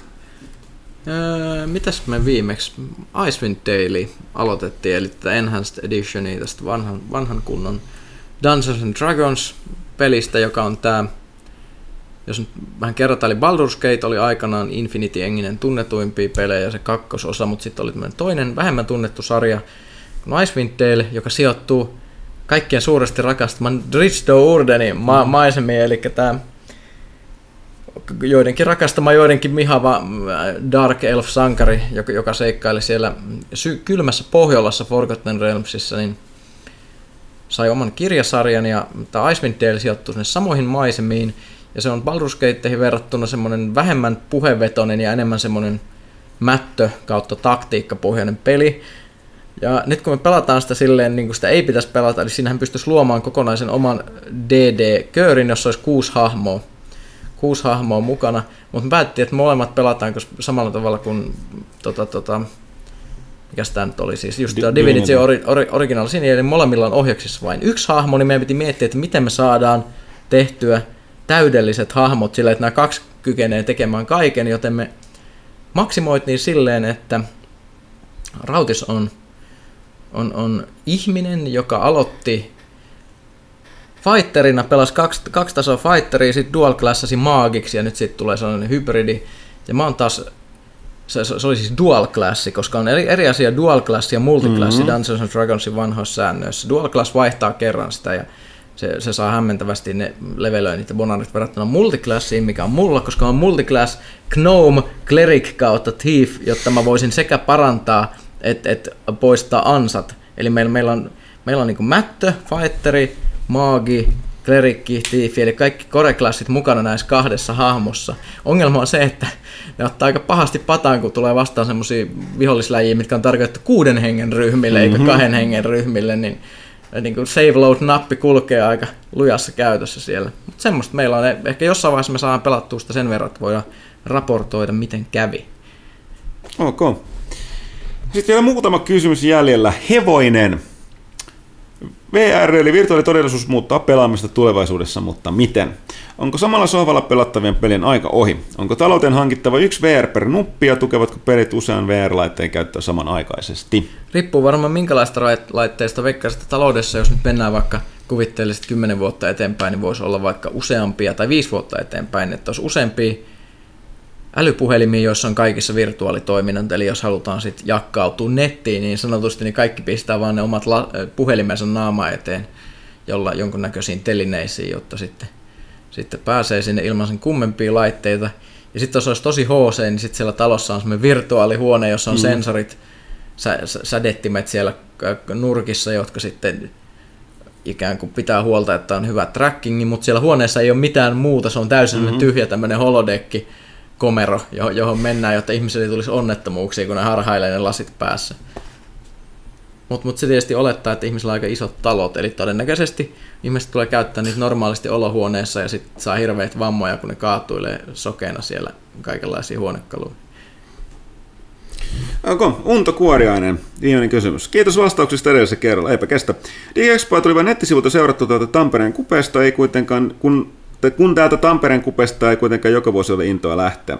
Kuitenkin pari jotta tuli mieleen. Yksi, Nintendo ja Dena Miitomo vaikutti Tomodachi Lifein puhelinversiolta. Mielipiteitä. Kaikki tietää, miten paljon mä rakastan Tomodachi Lifea. mä vaan aina naurattaa se Dena. Niin. Deno, joo. Mut, niin, mutta se ei ole niin hauska. Niin. Terveisiä siis anime, anime Petteri istuu Joo, me, takana me, tekemässä oikein me koko, niin, me koko, koko kästi tehdään tässä samassa kun tuota, anime-lehden päätoimittaja, se Petteri uusi tuossa vieressä yrittää tehdä töitä. Yritän kovasti olla natisuttamatta tuolia. Kyllä mä kuulin sitä natina äskenkin. Okei, okay. Nintendokin hyväksyy Facebookin ja muut sellaiset kirjautumiset, joten voisiko tämä johtaa tilipohjaiseen eikä suinkaan laitesidonnaiseen tiliin? Kenties, mistä tietää mm. vielä tässä vaiheessa. Nintendohan nyt lähtee laajentamaan, laajentamaan taas uusille areenoille. Joo, että, että Nintendo on nyt aika paljon niin kuin, uusia kuvioita nyt, ei, ei pelkästään tuon NXn myötä, myös, myös sen Ivatan kuoleman myötä, että, että mitä mm. siellä sitten lähdetään oikeasti sitten tekemään ja Denan myötä, DNA myötä. Mm. DNA. ja sitten tota... Digi Expo väsymys mm, edelleen. Kyllä. ja sitten vielä viimeinen kysymys. Tuleeko vielä joskus Puhani Jemmalla videoita? Pidin niistä paljon. Eli siis tämä, että käytiin kuvaamassa Samaksen vanhoja kama, kama Mä en usko, että sillä enää löytyy enempää jemmoja, että se on nekin suurimmassa osaksi myynyt jo pois. Että tota, ei valitettavasti jos on, ihan pelaajan jemma. Ne pelaajan jemmalla, jos niinku joskus kaivellaan joku. Tai nyt kun ollaan moderni, voisi olla kuhan jemma. Kuhan jemma tosiaan. No jos on varaa, niin... En mä sano sitä. Näin, mutta hei, kiitos. Nyt on ehkä aika lopettaa. Täällä on niinku DigiExpo väsymys tulee takaisin. Niin tota, eipä mitään, tää oli pelaajakästä 59. Kiitos Johannalle vierailusta. Kiitos. Kiitos Janne Kaitilalle vierailusta. Kiitos. ja, ja tota, kiitos, kiitos kaikille kuulijoille. Hei, äh, lukekaa lehteä, tilatkaa lehteä ja käykää verkkosivuilla, seuratkaa meitä somessa, Twitterit, Instagramit, äh, Facebookit, bla bla bla. Verkossa on käynnissä mahtava Fallout 4 kisa, käykää osallistua, jos haluatte lumilaudan ja käykää pelin. tsekkaamassa meidän uut artikkelit osio. Joo, sieltä löytyy juttua ja tota, tosiaan tästä tota, arpomistoimistosta Stetson Harrison juuri kertoi minulle, että tota, tämä Helldivers Super Earth Ultimate Edition meni Panulalle tästä tota, Darth Jar Jar kysymyksestä, koska tuossa taatusti antoi vastauksen muodossa paljon ö, viihdettä muille kuuntelijoille. Eli Panula voi odottaa viestiä lähiviikkoina tai päivinä siitä, että minne, minne peli laitetaan tulemaan. Mutta hei, nyt kiitos kaikille ja ensi kertaa.